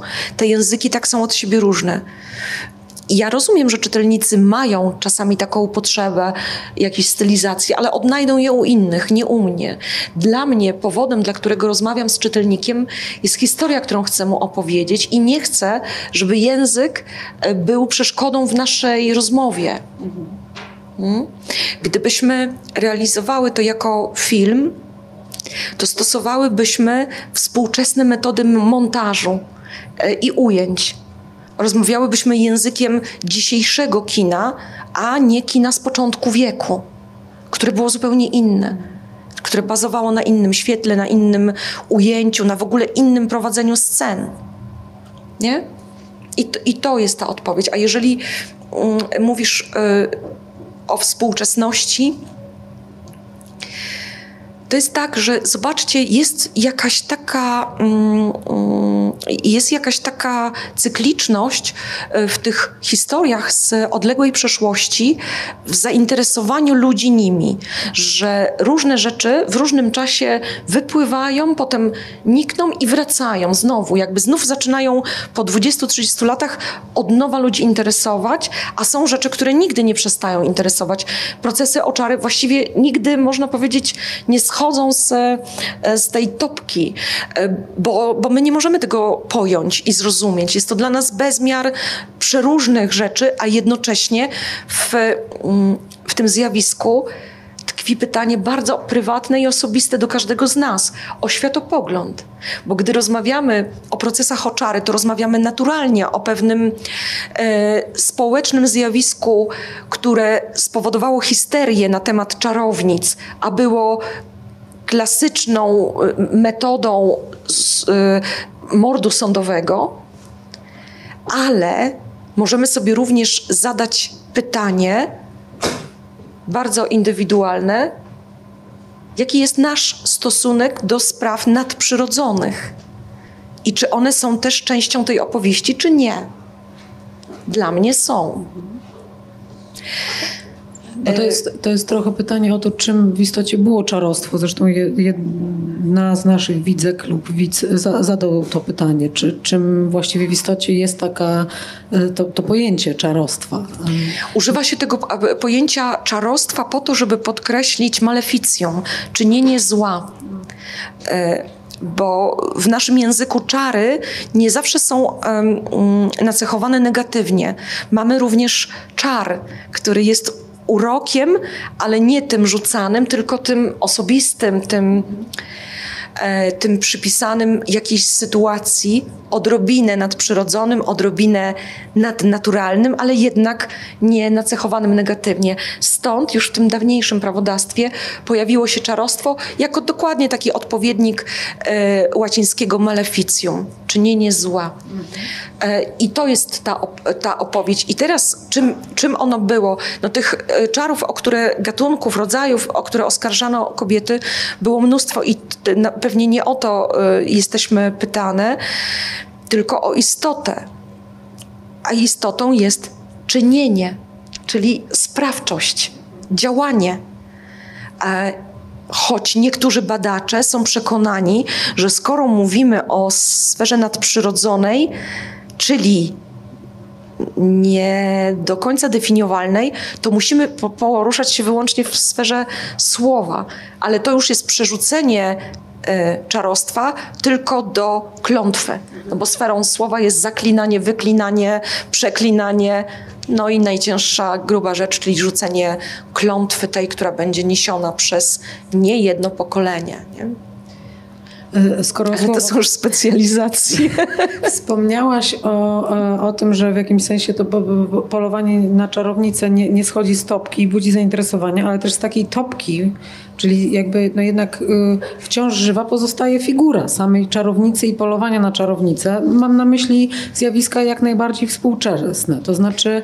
Y, no jasne. Wróćmy do tego, o czym mówiłyśmy. Zniknęły procesy oczary, zaczęły się procesy o zniesławienie. To są e, dwa ramiona tej samej wagi. Nazwanie kobiety czarownicą to jest zniesławienie lub ośmieszenie. W zależności od kontekstu, nie?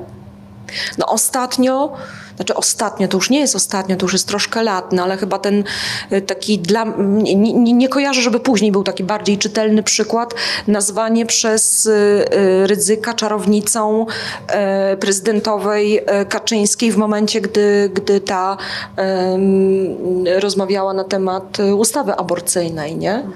Czyli absolutne od razu pokazanie pewnemu środowisku, że to jest czarownica. A w ogóle ten kontekst był też absolutnym pogrożeniem palcem.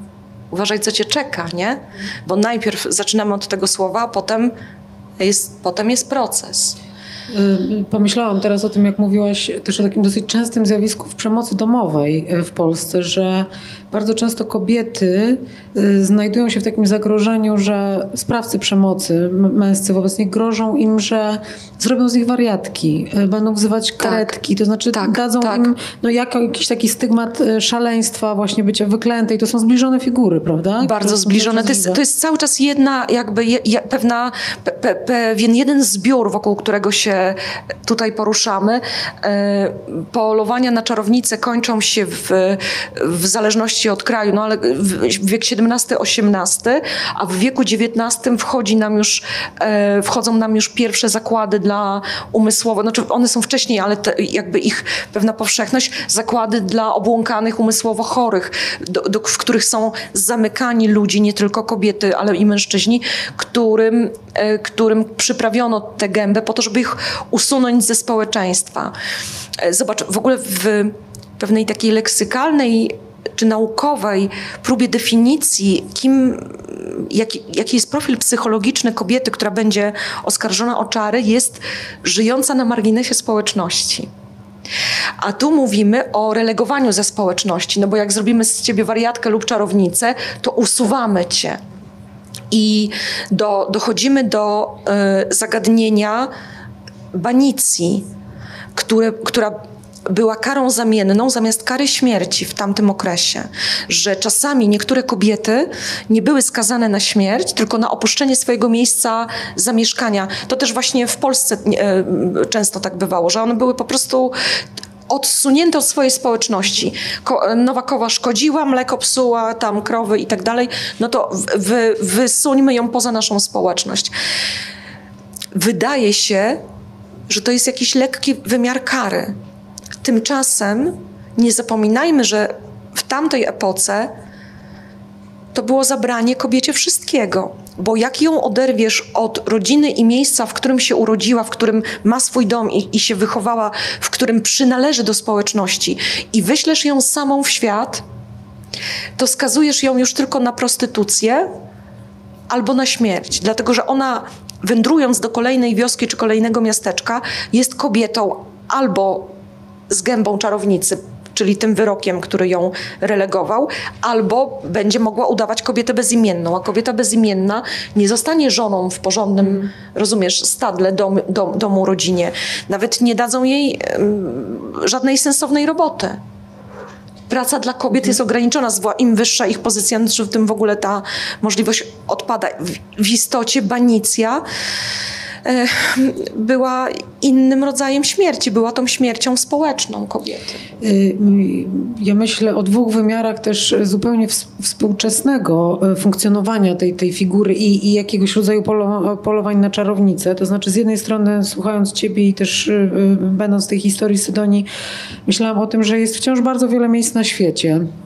Dajmy na to Indie czy Turcja, czy rozmaite, na przykład w Kenii się spotkałam z tym, wypędzanie kobiety, banicja na skutek no, pewnego urazu na e, honorze rodziny, a kobieta wiadomo jak to sanktuarium nosi w sobie cały ten honor, więc jest szczególnie, szczególnie narażona.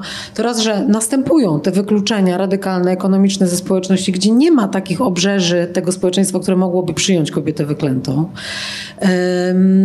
Y, myślę o zabójstwach honorowych kobiet. No to są problemy, które istnieją, istnieją w państwach y, rozwiniętych, w bardzo zamożnych gospodarkach. My nie mówimy o żadnej, nie wiem, no, no nie ma takich, to, to, to nie są żadne marginesy rzeczywistości.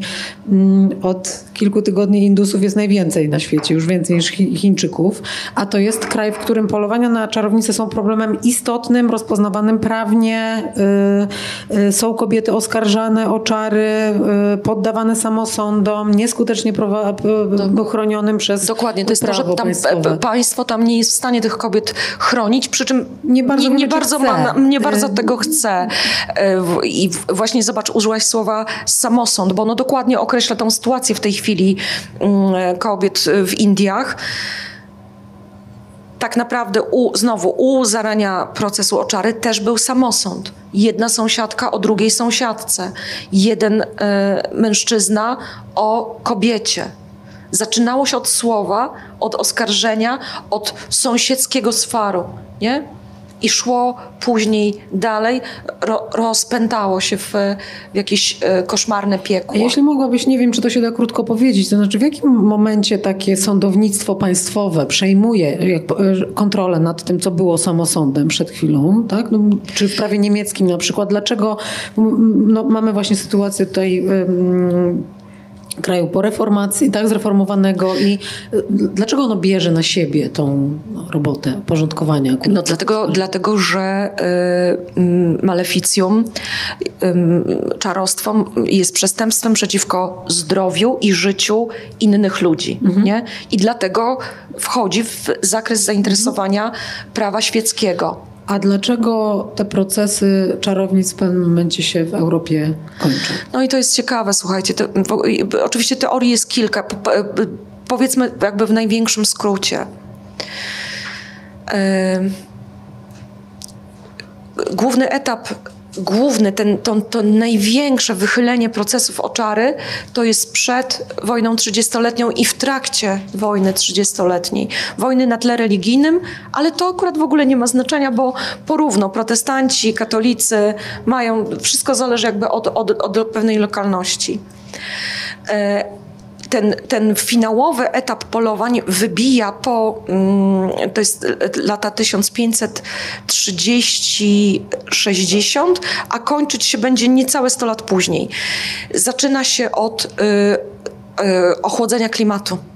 Zaczyna się od ochłodzenia klimatu w Europie, e, czyli jest zimno. Jak jest zimno, to najuboż, najubożsi nie mają co jeść, bo wiesz, zbiory są za słabe. Bogaci to się jeszcze wyżywią przez rok czy dwa, ale, ale ubodzy już nie. E, zaczynają się bunty, rozruchy społeczne, niepokój. Dlaczego tak się dzieje? Ludzie się pytają, dlaczego w tym roku nie było lata? Ta sytuacja bez, bez lata jest nawet, e, wiesz, częścią akcji tej książki, bo rzeczywiście był taki rok na Pomorzu. Dlaczego Dlaczego nie było lata w tym roku? Dlaczego nie obrodziły zboża? No trudno jest sobie to wy, wytłumaczyć. Yy, nikt nie zna sensownej odpowiedzi. A kara, kara, kara nasuwa, że to kara za grzechy. Albo może kara za to, że tolerujemy wśród siebie kogoś grzesznego, kogoś złego. To jest najprostsze wytłumaczenie i najprostsze rozładowanie napięcia społecznego. Y, w interesie każdej władzy jest kontrolowane rozładowywanie napięć społecznych. I każda, to władza, y, każda władza to robi na przestrzeni y, setek lat. W tym wypadku poszło w tę stronę. Nie? e, nieurodzaje, potem wojny, wojny to choroby, epidemie, które szły przez Europę. Wszystko razem się złożyło, a no, skupiło się na czarownicach, bo to był już dobrze opracowany model e, postępowania, dobrze opracowany motyw. Młot na czarownicę już wtedy drukowano w ilościach, które dzisiaj no, plasowałyby go na jakiejś absolutnej liście bestsellerów. Mm, a tam znajdowało się takie zdanie wśród zasad, którymi inkwizytorzy się posługiwali. Nie wierzyć w istnienie czarownic to herezja. Zobacz, to jest po prostu postawione na głowie, nie? Ale jak wspaniale kanalizuje to społeczne buzowanie, to niezadowolenie wynikające z przyczyn zupełnie naturalnych. A jak świat światem nie było takiej władzy, która potrafiłaby zabezpieczyć swoje społeczeństwo na okres dłuższy niż kilka tygodni, kilka miesięcy, to się zawsze musiało rozsypać, nie? Fascynujące jest to, że wyszłaś od, y, od roku, bez, w którym nie było lata. Peter Frankopan, brytyjski y, historyk, autor m.in. Jedwabnych Szlaków i Nowych Jedwabnych Szlaków, wspaniałych książek, teraz napisał nową historię świata. Ona cała opowiada o, o, o dziejach nie tyle ludzkości, co tej planety. I w większości on pokazuje, o jak wielu rozmaitych zdarzeniach, bardzo skomplikowanych procesach decydowały no, zmiany klimatyczne trwające przez, yy, przez cały ten świat. Mam nadzieję, że ta książka zostanie na polsku przetłumaczona, chociaż w oryginale ma tak z 750 stron, to po polsku yy, z angielskiego będzie, będzie jeszcze... Tysiąc, nie? Będzie z tysiąc. Ja już zaczerpnęłam tutaj trochę inspiracji z pytań naszych widzów i część z nich postawiłam Elżbiecie Herezińskiej, ale może Państwo chcieliby też o coś zapytać, coś dodać od siebie przy tej opowieści jeśli tak, to wystarczy dać znać. Julia ma mikrofon i chętnie podejdzie. Czy jest ktoś wśród Państwa, kto by chciał spytać? Nie ma. Mamy nieśmiałość jakąś albo wyczerpanie tematu. To ja jeszcze zapytam Cię o to. Mm, y, jest jeszcze jeden wymiar polowania na. na y, pani ma pytanie. O, świetnie, dobrze, to ja swoje odłożę. Zapraszamy. Nie czytałam z Doni, ale czytałam dosłownie wszystko inne, co napisałaś. E, I ciekawi mnie jedna rzecz. Z jakiegoś powodu tworzysz postacie, które są bardzo różne, a jednocześnie bardzo łatwo się z nimi utożsamić. I to tworzy taką dziwną sytuację w głowie czytelnika, bo mamy dwie postaci, które następują po sobie, są całkowicie różne, mają zupełnie różne motywacje i e, charakter i to, do czego dążą jest całkiem inne. I bardzo łatwo się utożsamić z każdą z nich i w pewnym momencie ma się taką czytelniczą schizofrenię. To dobrze. tak. Normalnie w książkach jest tak, że zwykle jest jakaś jedna postać, z którą się utożsamia lepiej, a z drugą gorzej. Mhm. I wtedy jakby ta historia ma e, jakby wiemy, gdzie jest dobre, a gdzie jest złe zakończenie. W Twoich książkach ja nie mam pojęcia, gdzie jest dobre, a gdzie jest złe to zakończenie, dobrze. bo to zależy od postaci. E, I teraz jak ty to robisz, że tak łatwo się utożsamić z tymi postaciami? Staram się. Jest to absolutnie, e, jest to, no nie chcę użyć słowa wykalkulowane, bo zabrzmi jakoś tak paskudnie, ale jest to moim zamiarem, dlatego że uważam, e, że gdy poruszamy się w materii historycznej, która jest de facto materią polityczną, prawda, tylko że oglądaną z bardzo dużego dystansu, to e, jest dużo ciekawiej, gdy dostajemy wielogłos i wielość tych, gdy, gdy przeciwnicy polityczni staną się nam jednakowo zrozumiali i bliscy, bo wtedy niejako e, wchodzimy w buty tych dawnych ludzi, bardzo umownie, ale jednak e, mając większe pole wiedzy do tego, by podejmować decyzje. Wtedy gdy lubisz wszystkich bohaterów lub też wielu, a gdy lubisz antagonistów tym bardziej, y, człowiek przestaje być taki skory do oceny. A ja y, szalenie nie lubię oceny jako systemu poznawczego.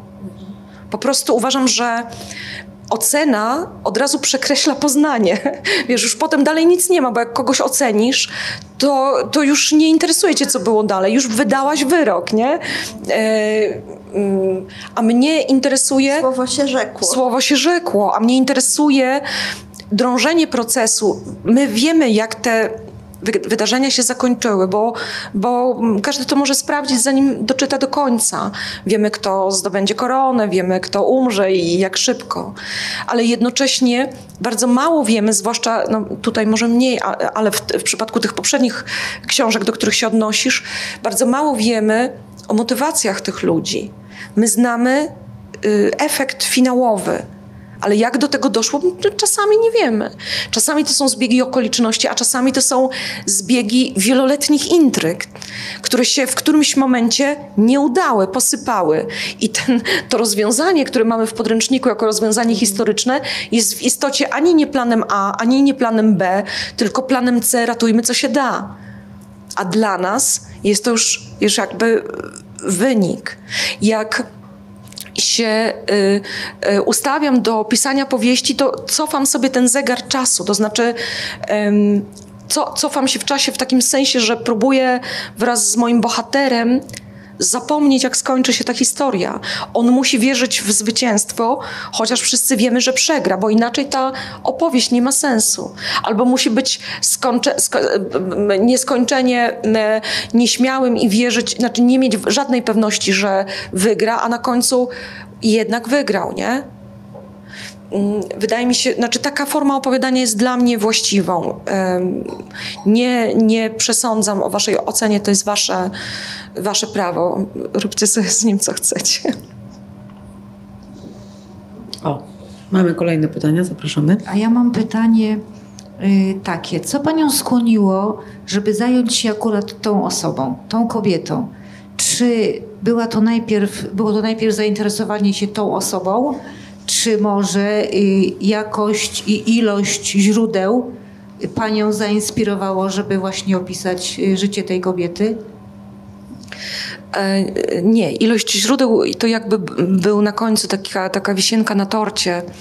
E, natomiast e, ja mieszkam pod Kołobrzegiem, a w ogóle mieszkam najbliższą miejscowością do mojej miejscowości jest miejscowość Stary Borek ja po prostu mieszkam w dobrach jej pra, pra, pra, pra dziadów, na ich ziemiach. E, I to jest dla mnie taka historia na wskroś pomorska, która bardzo, e, bardzo głęboko opowiada o, e, o historii księstwa pomorskiego. E, które jest dzisiaj moim miejscem zamieszkania i którego historia mnie fascynuje, interesuje. Więc to jest jedno, dla którego zawsze chciałam opowiedzieć tę historię, żeby opowiedzieć historię księstwa i gryfitów. Ale ważniejsza w tym była Sydonia. To znaczy moment, w którym usłyszałam o kobiecie, która przekleła ród gryfitów i się spełniła ta przepowiednia, a ją skazano, sprawiła, że no to już nie można było przejść obojętnie obok tej historii. Nie? To ja mam takie trzy pytania, które mi się zrodziły w czasie lektury. E, pierwsze to jest, czy były jakieś badania archeologiczne, nie wiem, studentów e, w kwestii, dlaczego wszystkich tych mężczyzn z rodu Gryfitów e, dopadła ta klątwa bezpłodności. No bo jest to takie nietypowe. Każdy miał żonę, no i mhm. pewnie chciał mieć potomków, tak? E, e, nie, to znaczy takich, e, takich badań nie można przeprowadzić, dlatego że, dlatego, że um, szczątki gryfitów y, są bardzo pomieszane na skutek grabieży, które nastąpiły po upadku księstwa. Y, można zidentyfikować w przypadku mężczyzn tam kilka tych, tych y, trumien, powiedzmy. Także nie, takie badania genetyczne nie były przeprowadzone z ich kości. Nie wiem, czy one dałyby odpowiedź na to pytanie, czy nie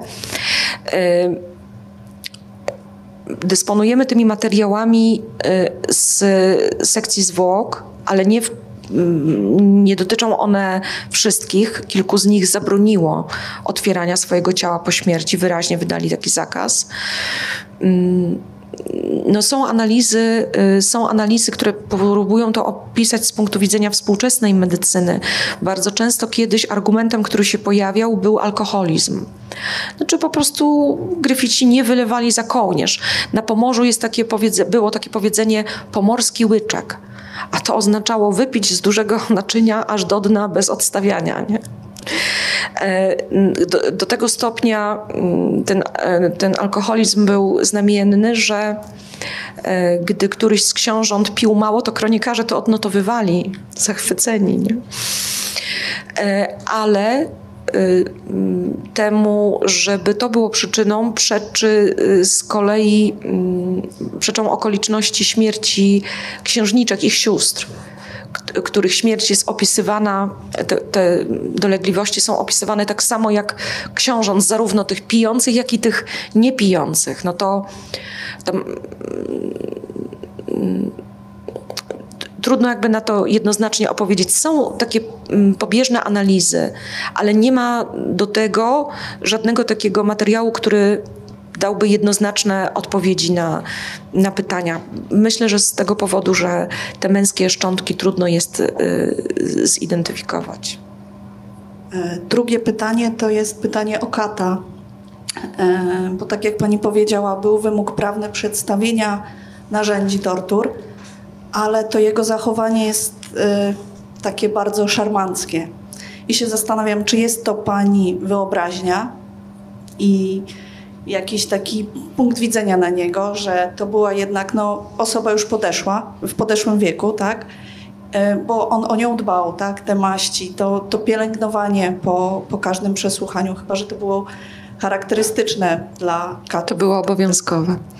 E, Kat e, w zakresie obowiązków miał zarówno przeprowadzić sesję tortur, jak i doprowadzić oskarżoną po torturach do zdrowia na tyle, żeby mogła stanąć i mm, potwierdzić zeznanie po dobroci. Więc to był, on miał to wpisane w zakres obowiązków, to leczenie. E, to jest jedno. Drugie, mm, mm, nic nie wiemy z protokołu, jak się zachowywał e, nasz kat, oprócz jednej jego wypowiedzi zacytowanej dwóch właściwie. Jednej, kiedy przerywa sędziom, biorąc w obronę Sydonię, znaczy jakby ukrócając y, pomysły sędziów, jak to będziemy ją męczyć. No i jednej takiej bardzo oficjalnej, konwencjonalnej formułki. E, ja y, zbudowałam go inspirując się jego rówieśnikiem i kolegą po fachu, Katem y, z mm, Norymbergi, E, Francem Schmidtem, który praktykował w tym samym czasie i jednocześnie prowadził dziennik. E, to zostało wydane. Ta książka jest w ogóle, ona jest wydana w Polsce, bardzo Państwu polecam. Też jest jakby z komentarzem naukowym. Mnie w dzienniku Kata e, Franca Schmidta zachwyciło to, że on mm,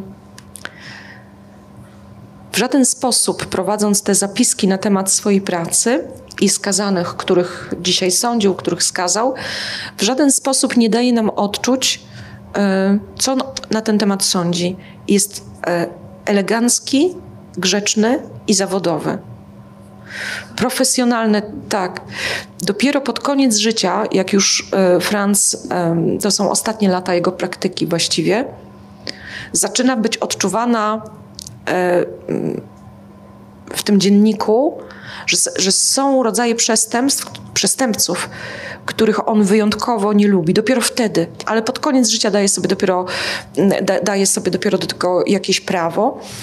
Więc ta jego elegancja, te białe wstążki, stawty, jak również wykonywanie kary ścięcia na siedząco lub stojąco, My jesteśmy przyzwyczajeni kulturowo, że jest pieniek i główka na pieniek, prawda? Ale to jest, e, to, to, to jest zaczerpnięte z bardzo bogatej w, mm, w e, przestrzeni medialnej, e, z bogatych wzorów francuskich po, porewolucyjnych tę karę e, w, zarówno w Niemczech, jak i na, na Pomorzu od, e, wykonywano na siedząco lub na stojąco. Nie? E, więc, więc to jest stąd, ale mm, to wszystko są tylko mm, jakieś takie dodatkowe rzeczy. Najważniejszą rzeczą w budowaniu samej postaci, figury kata z tej książki największą rolę odnoś, odegrało to, że z biegiem okoliczności kat i demon osobisty Sydonii mają tak samo na imię. I chodziło mi o stworzenie tej podwójnej iluzji. To moje ostatnie pytanie jest mm, związane z tą opaską żałobną, którą e, kobiety... Tak. E, czemu ona tak do końca miała służyć? Czy żeby... Bo, bo nie ochronie, przed, ochronie przed demonami. Aha. O, ochronie, tak, nie, nie miała e, celów higienicznych. Znajdą ją Państwo na bardzo wielu XVI-XVII wiecznych obrazach, zwłaszcza tych, które powstają w kręgu y, protestanckim. E, tam jest taki, y, taki stereotyp przedstawiania y, rodziny pod krzyżem po, y, po jednej stronie kobiety y, od największej do najmniejszej, po drugiej stronie mężczyźni też według wzrostu, to y, po środku jest krzyż na wzgórzu i tam bardzo często kobiety właśnie mają zasłonięte w mniejszym lub większym stopniu usta. Czasami ta przesłona jest taka, że obejmuje i czoło, także tylko wystają oczy, a cała twarz jest zasłonięta tym, tą opaską. Nazywało się to opaską żałoby i, i właśnie ko, wszystkie kobiety powinny przez, przez czas żałoby wokół uroczystości pogrzebowych w ten sposób osłonić twarz. Ja to po raz pierwszy w ogóle zobaczyłam w czasie pandemii, bo wtedy zwróciłam uwagę na coś, co przypomina maseczki mm, na tych XVII-wiecznych portretach. Nie? zabieg z tą opaską, nie, nie, będę tu spoilerować, bo wiedziałam, że większość osób nie czytała, jest genialny. Po prostu to na końcu wychodzi po prostu pani super. Dziękuję Więc bardzo. Gratuluję tego pomysłu. Ktoś jeszcze z Państwa, chyba Pan chciał zapytać. To ja mam takie pytanie, ponieważ ja nie czytałem akurat tej powieści Twojej, czytałem inne. Y, zafascynowany jestem y, turniejem cieni, oczywiście od, tego, od tej powieści. Zacząłem spotkanie z Tobą. E, a chciałem się zapytać, czy ktoś z producentów zwrócił się do Ciebie o scenariusz? Ponieważ Twoje e, powieści są tak niesamowite i tak e, i, i to jest niesamowity wręcz materiał na scenariusz. Tak, jasne, że tak, pewnie. Tylko to kosztuje tyle pieniędzy w sensie realizacyjnym, nie? Ja nie oszczędzam na niczym pisząc powieść. Wszystko się dzieje w tylu płaszczyznach, y, na tylu dworach, w tylu światach. No, we wspomnianym turnieju cieni mamy tych płaszczyzn od Londynu przez Afganistan, przez daleką Syberię. Y, tego żaden polski budżet nie dźwignie ale mógłby dźwignąć chociażby hardą. Chociaż tutaj też są i Szwecja, i Anglia, i Norwegia. No ale myślę, że może byłoby to zdecydowanie lepsze niż obecny serial e, Korona Królów. Zgadzamy się, tak. zgadzamy. Natomiast wracając do tej pierwszej twojej, twojej powieści, którą ja przeczytałem, tak się składa, że ja akurat wielokrotnie byłem na Syberii.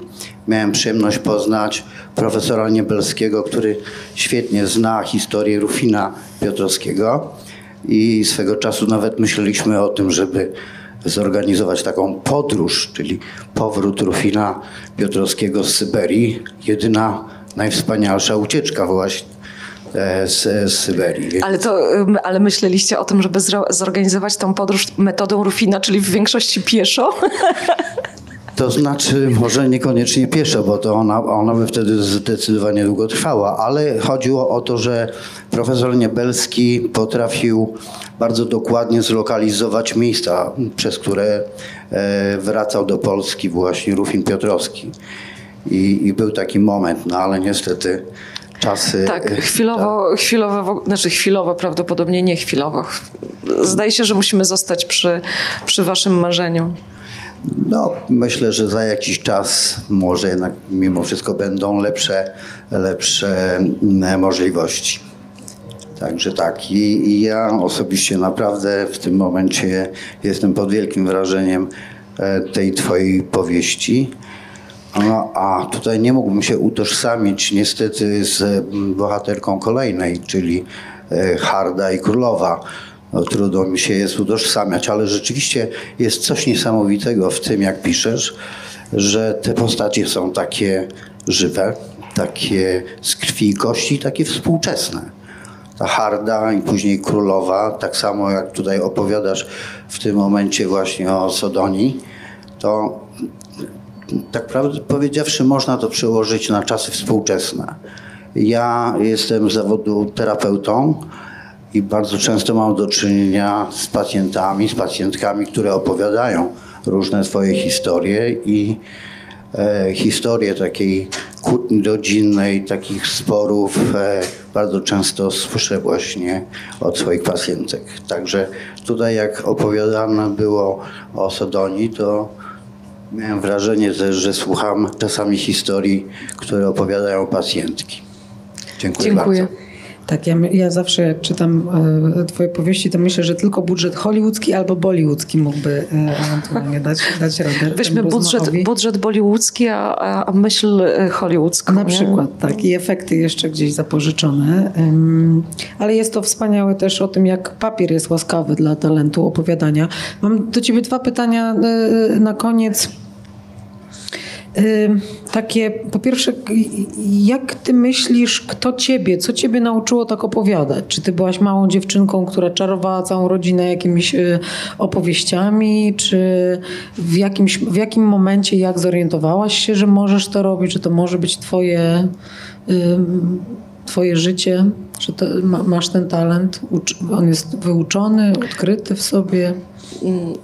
Raczej odkryty i douczany, y, natomiast y, na pewno wpływ na y, takie rozwijanie wyobraźni, no można powiedzieć, że wiesz, akurat u mnie to klasycznie jak dla, dla kogoś, kto się zajmie powieścią historyczną, to był Sienkiewicz. Mój dziadek czytał mi Sien- Sienkiewicza, jak miałam 3 lata zaczął.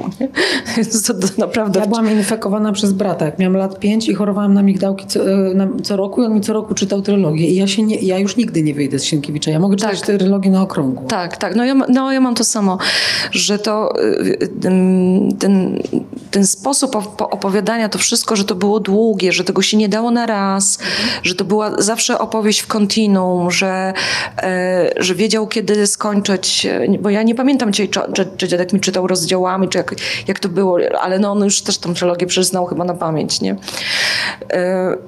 E, że to pozostawanie w takim niedosycie do następnego dnia, do następnego razu, to oczekiwanie da, da, ciągu dalszego, e, czyli czy- no jakby no cała, całość te, tego wszystkiego, co jest związane z, z opowieścią i głodem opowieści, nie? To, to, to jednak zo- zostało u mnie zasiane bardzo wcześnie, a, a później em, jak nikt ci nie powie, że czegoś nie możesz robić, bo się do tego nie nadajesz, to próbujesz, nie?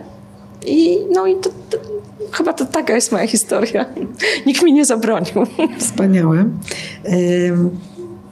A drugie y, pytanie, bo ja jestem Ci bardzo wdzięczna. y, Jest jeszcze kilkoro takich autorów polskich, którym jestem bardzo wdzięczna za opowiadanie mi historii te, tych ziem, y, w których żyjemy, tej polskiej historii, której nie mogłam się nigdzie nauczyć, y, której właściwie nie da się wziąć zupełnie z żadnego innego źródła, poza literaturą piękną. Myślę o Macieju Siembiedzie, myślę, nie wiem, ostatnio o, o mm, Krzysiu Czyżewskim, który, który napisał to, znaną ci książkę o, mm, o, o Izabeli. Czartoryskiej. To znaczy dzieje się coś takiego, że dajecie nam tę polską historię w jakiś zupełnie nowy sposób. Dla mnie to jest zawsze odkrycie. I chciałam Ciebie zapytać, czym dla Ciebie historia y, Polski, czy tych ziem Tobie bliższych właściwie jest? Czy to jest jakiś obszar, y, no właśnie, za, zablokowany przez oceny, o których wspomniałaś? Czy to jest obszar zakłamany, zamilczany? No bo przecież trwa taka faza od, odkopywania, od opowiadania na nowo rozmaitych elementów e, tych polskich dziejów. Mm, Ty częścią swoich opowieści wpisujesz się na przykład w, w nurt historyczny, czyli odkrywanie tych, tych nieopowiedzianych losów kobiecych. Y, czy to jest y, obszar zmitologizowany, no właśnie zmieniony przez legendy, tak jak zmieniło się życie Sydonii już po jej śmierci?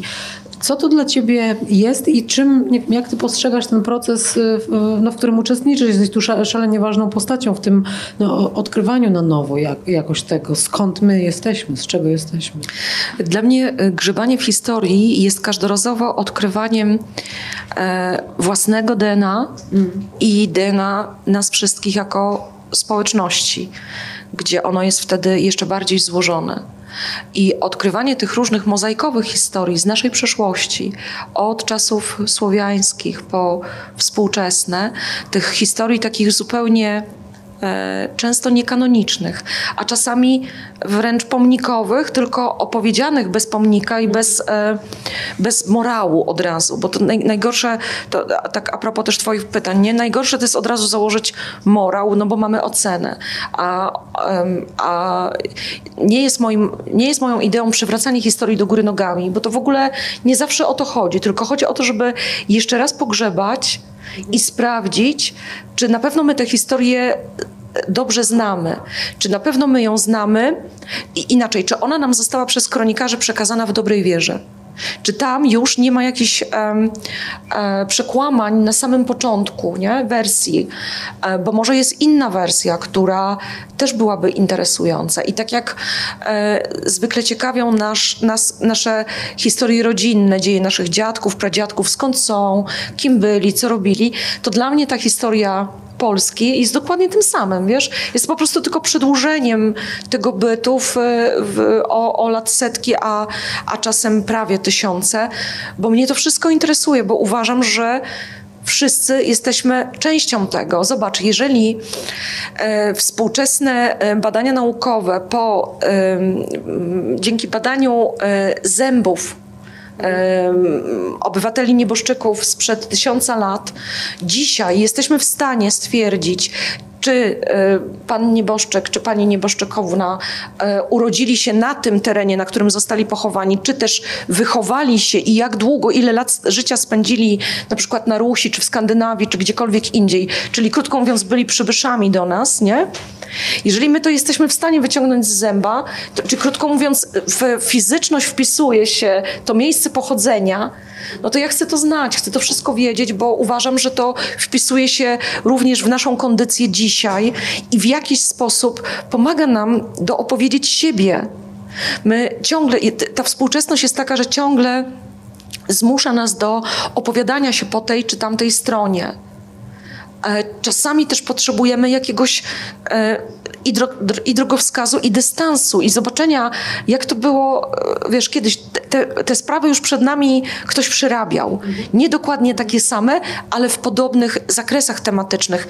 Ja chcę zobaczyć, jak to przerabiano. Przecież zawsze mówimy o tym, że historia jest nauczycielką życia, a my jesteśmy ciągle złymi uczniami, bo niczego się nie uczymy. Niczego, nie? Zastanawiam się jeszcze, czy y, myślisz, bo powiedziałaś o tym, jak ważne jest to, że akurat praca nad tą książką mogłaś korzystać z listów, z dzienników, prawda? Z tej całej takiej... Um, osobistej relacji. Osobistej relacji tych zapisów. No, czasy mamy teraz, e, Anna Bikon zawsze powtarza, że powinniśmy pisać dzienniki, zapisywać swoje życie codzienne. To nawet nie chodzi o nasze e, stany emocjonalne, tylko o to, cośmy kupili w spożywczym i jakim pociągiem jechaliśmy w, y, do Warszawy na przykład. E, że to jest dziedzictwo, które zostawimy po sobie, sobie i że ona jako też badaczka przeszłości zupełnie po prostu nic by nie miała do roboty, gdyby nie te słowa e, zostawione. Tymczasem no, odchodzimy od pisania pamiętników, odchodzimy od pisania listów, natomiast namnażamy niewyobrażalne ilości takich bieżących treści e, wirtualnie. Zastanawiam się, czy ty sobie potrafisz wyobrazić, jaka by to była ciebie, dla ciebie praca, gdybyś była autorką powieści historycznych z przyszłości i musiała wrócić do 2023 i korzystać z tego, co my wypluwamy z siebie na tych Instagramach i Facebookach. Czy to są dobre źródła, czy to jest po prostu koszmar przyszłych Paulino, pisarzy? odpowiedziałaś już, to jest koszmar, to jest koszmar. Odpowiedziałaś już na to pytanie, wiesz, powielokroć, nie? Nie, nie. Za dużo, no, nie, to, to jest niedobre, bo to, wiesz, na dodatek e, każdy badacz ma w sobie zmysł krytyczny. Przecież to, na co trafiasz, nie możesz tego potraktować jako prawdę objawioną mm. bezkrytycznie. Musisz to źródłowo sprawdzić, porównać, um, sprawdzić, czy inne źródła z epoki y, dają takie same, podobne relacje, mm. podobne zakresy. To teraz weź zestaw ze sobą relacje e, instagramowe czy facebookowe e, czworga ludzi, nie? Z, z tego samego okresu. Nie wyjdziesz z tych źródeł, z tych setek zdjęć. My po prostu, mając mm, wielką łatwość i ten e, nieograniczoną pojemność, jaką się wydaje dzisiaj e, internet, produkujemy te, tych treści e, niewyobrażalne ilości. Tyle tylko, że jakbyśmy tak na koniec dnia się zatrzymali i zastanowili, to ile z tych treści ma znaczenie takie, które naprawdę coś o nas opowiada. Oprócz tego, e, że fajna kawka i że było śniadanko albo, nie wiem, spacerek. Nie? Myślę jeszcze o tym niebezpieczeństwie fragmentaryczności. Tak, dlatego, że, że fragmentaryczność jest bardzo złudna, bo mhm. to, nie są, e, to nie są pucle, nie zawsze z nich to, wiesz, to nie zawsze wskoczy. Mhm. Niedawno tutaj e, odbywaliśmy w Big Book Cafe rozmowę między innymi z Filipem Springerem i z Olgą Trendą właśnie o tym, jak fragmentaryczność, instagramowalność pewnych miejsc tworzy nam fikcyjny krajobraz, nawet bieżącej tak. rzeczywistości i nawet jak wpływa na architekturę, ponieważ projektuje się już dzisiaj budynki, które dobrze wyglądają w tych mediach. Czyli my naprawdę zniekształcamy sobie rzeczywistość, mhm. no i z tego co mówisz, zniekształcamy przyszły obraz y, naszych dziejów, tak? Czy jakoś tak, tak. Wiesz, być może potem wejdzie jeszcze zawsze archeologia i sprze, przerzuci nasze śmieci i nasze groby, bo tym na, na, głównie, głównie na tym mm, bazuje archeologia, na sprawdzaniu śmieci i grobów, nie? Więc słuchajcie, segregujcie. O przeszłości, o, o współczesnych aspektach tej przeszłości i o przyszłości mówiła Państwu Elżbieta Herezińska. Bardzo, bardzo, bardzo dziękuję. Bardzo dziękuję.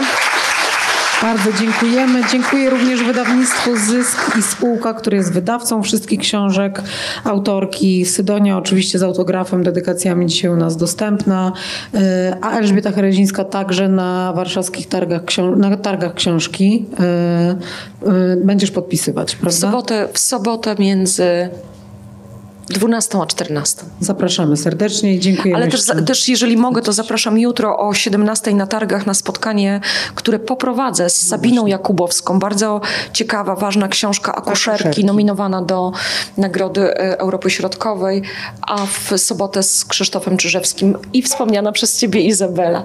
Wspaniale. To bardzo zapraszamy też na targi i do kolejnych spotkań z e, Elżbietą Chrozińską. Dziękujemy. Dobrej Dziękujemy. nocy i zapraszam do indywidualnych rozmów i po autografii.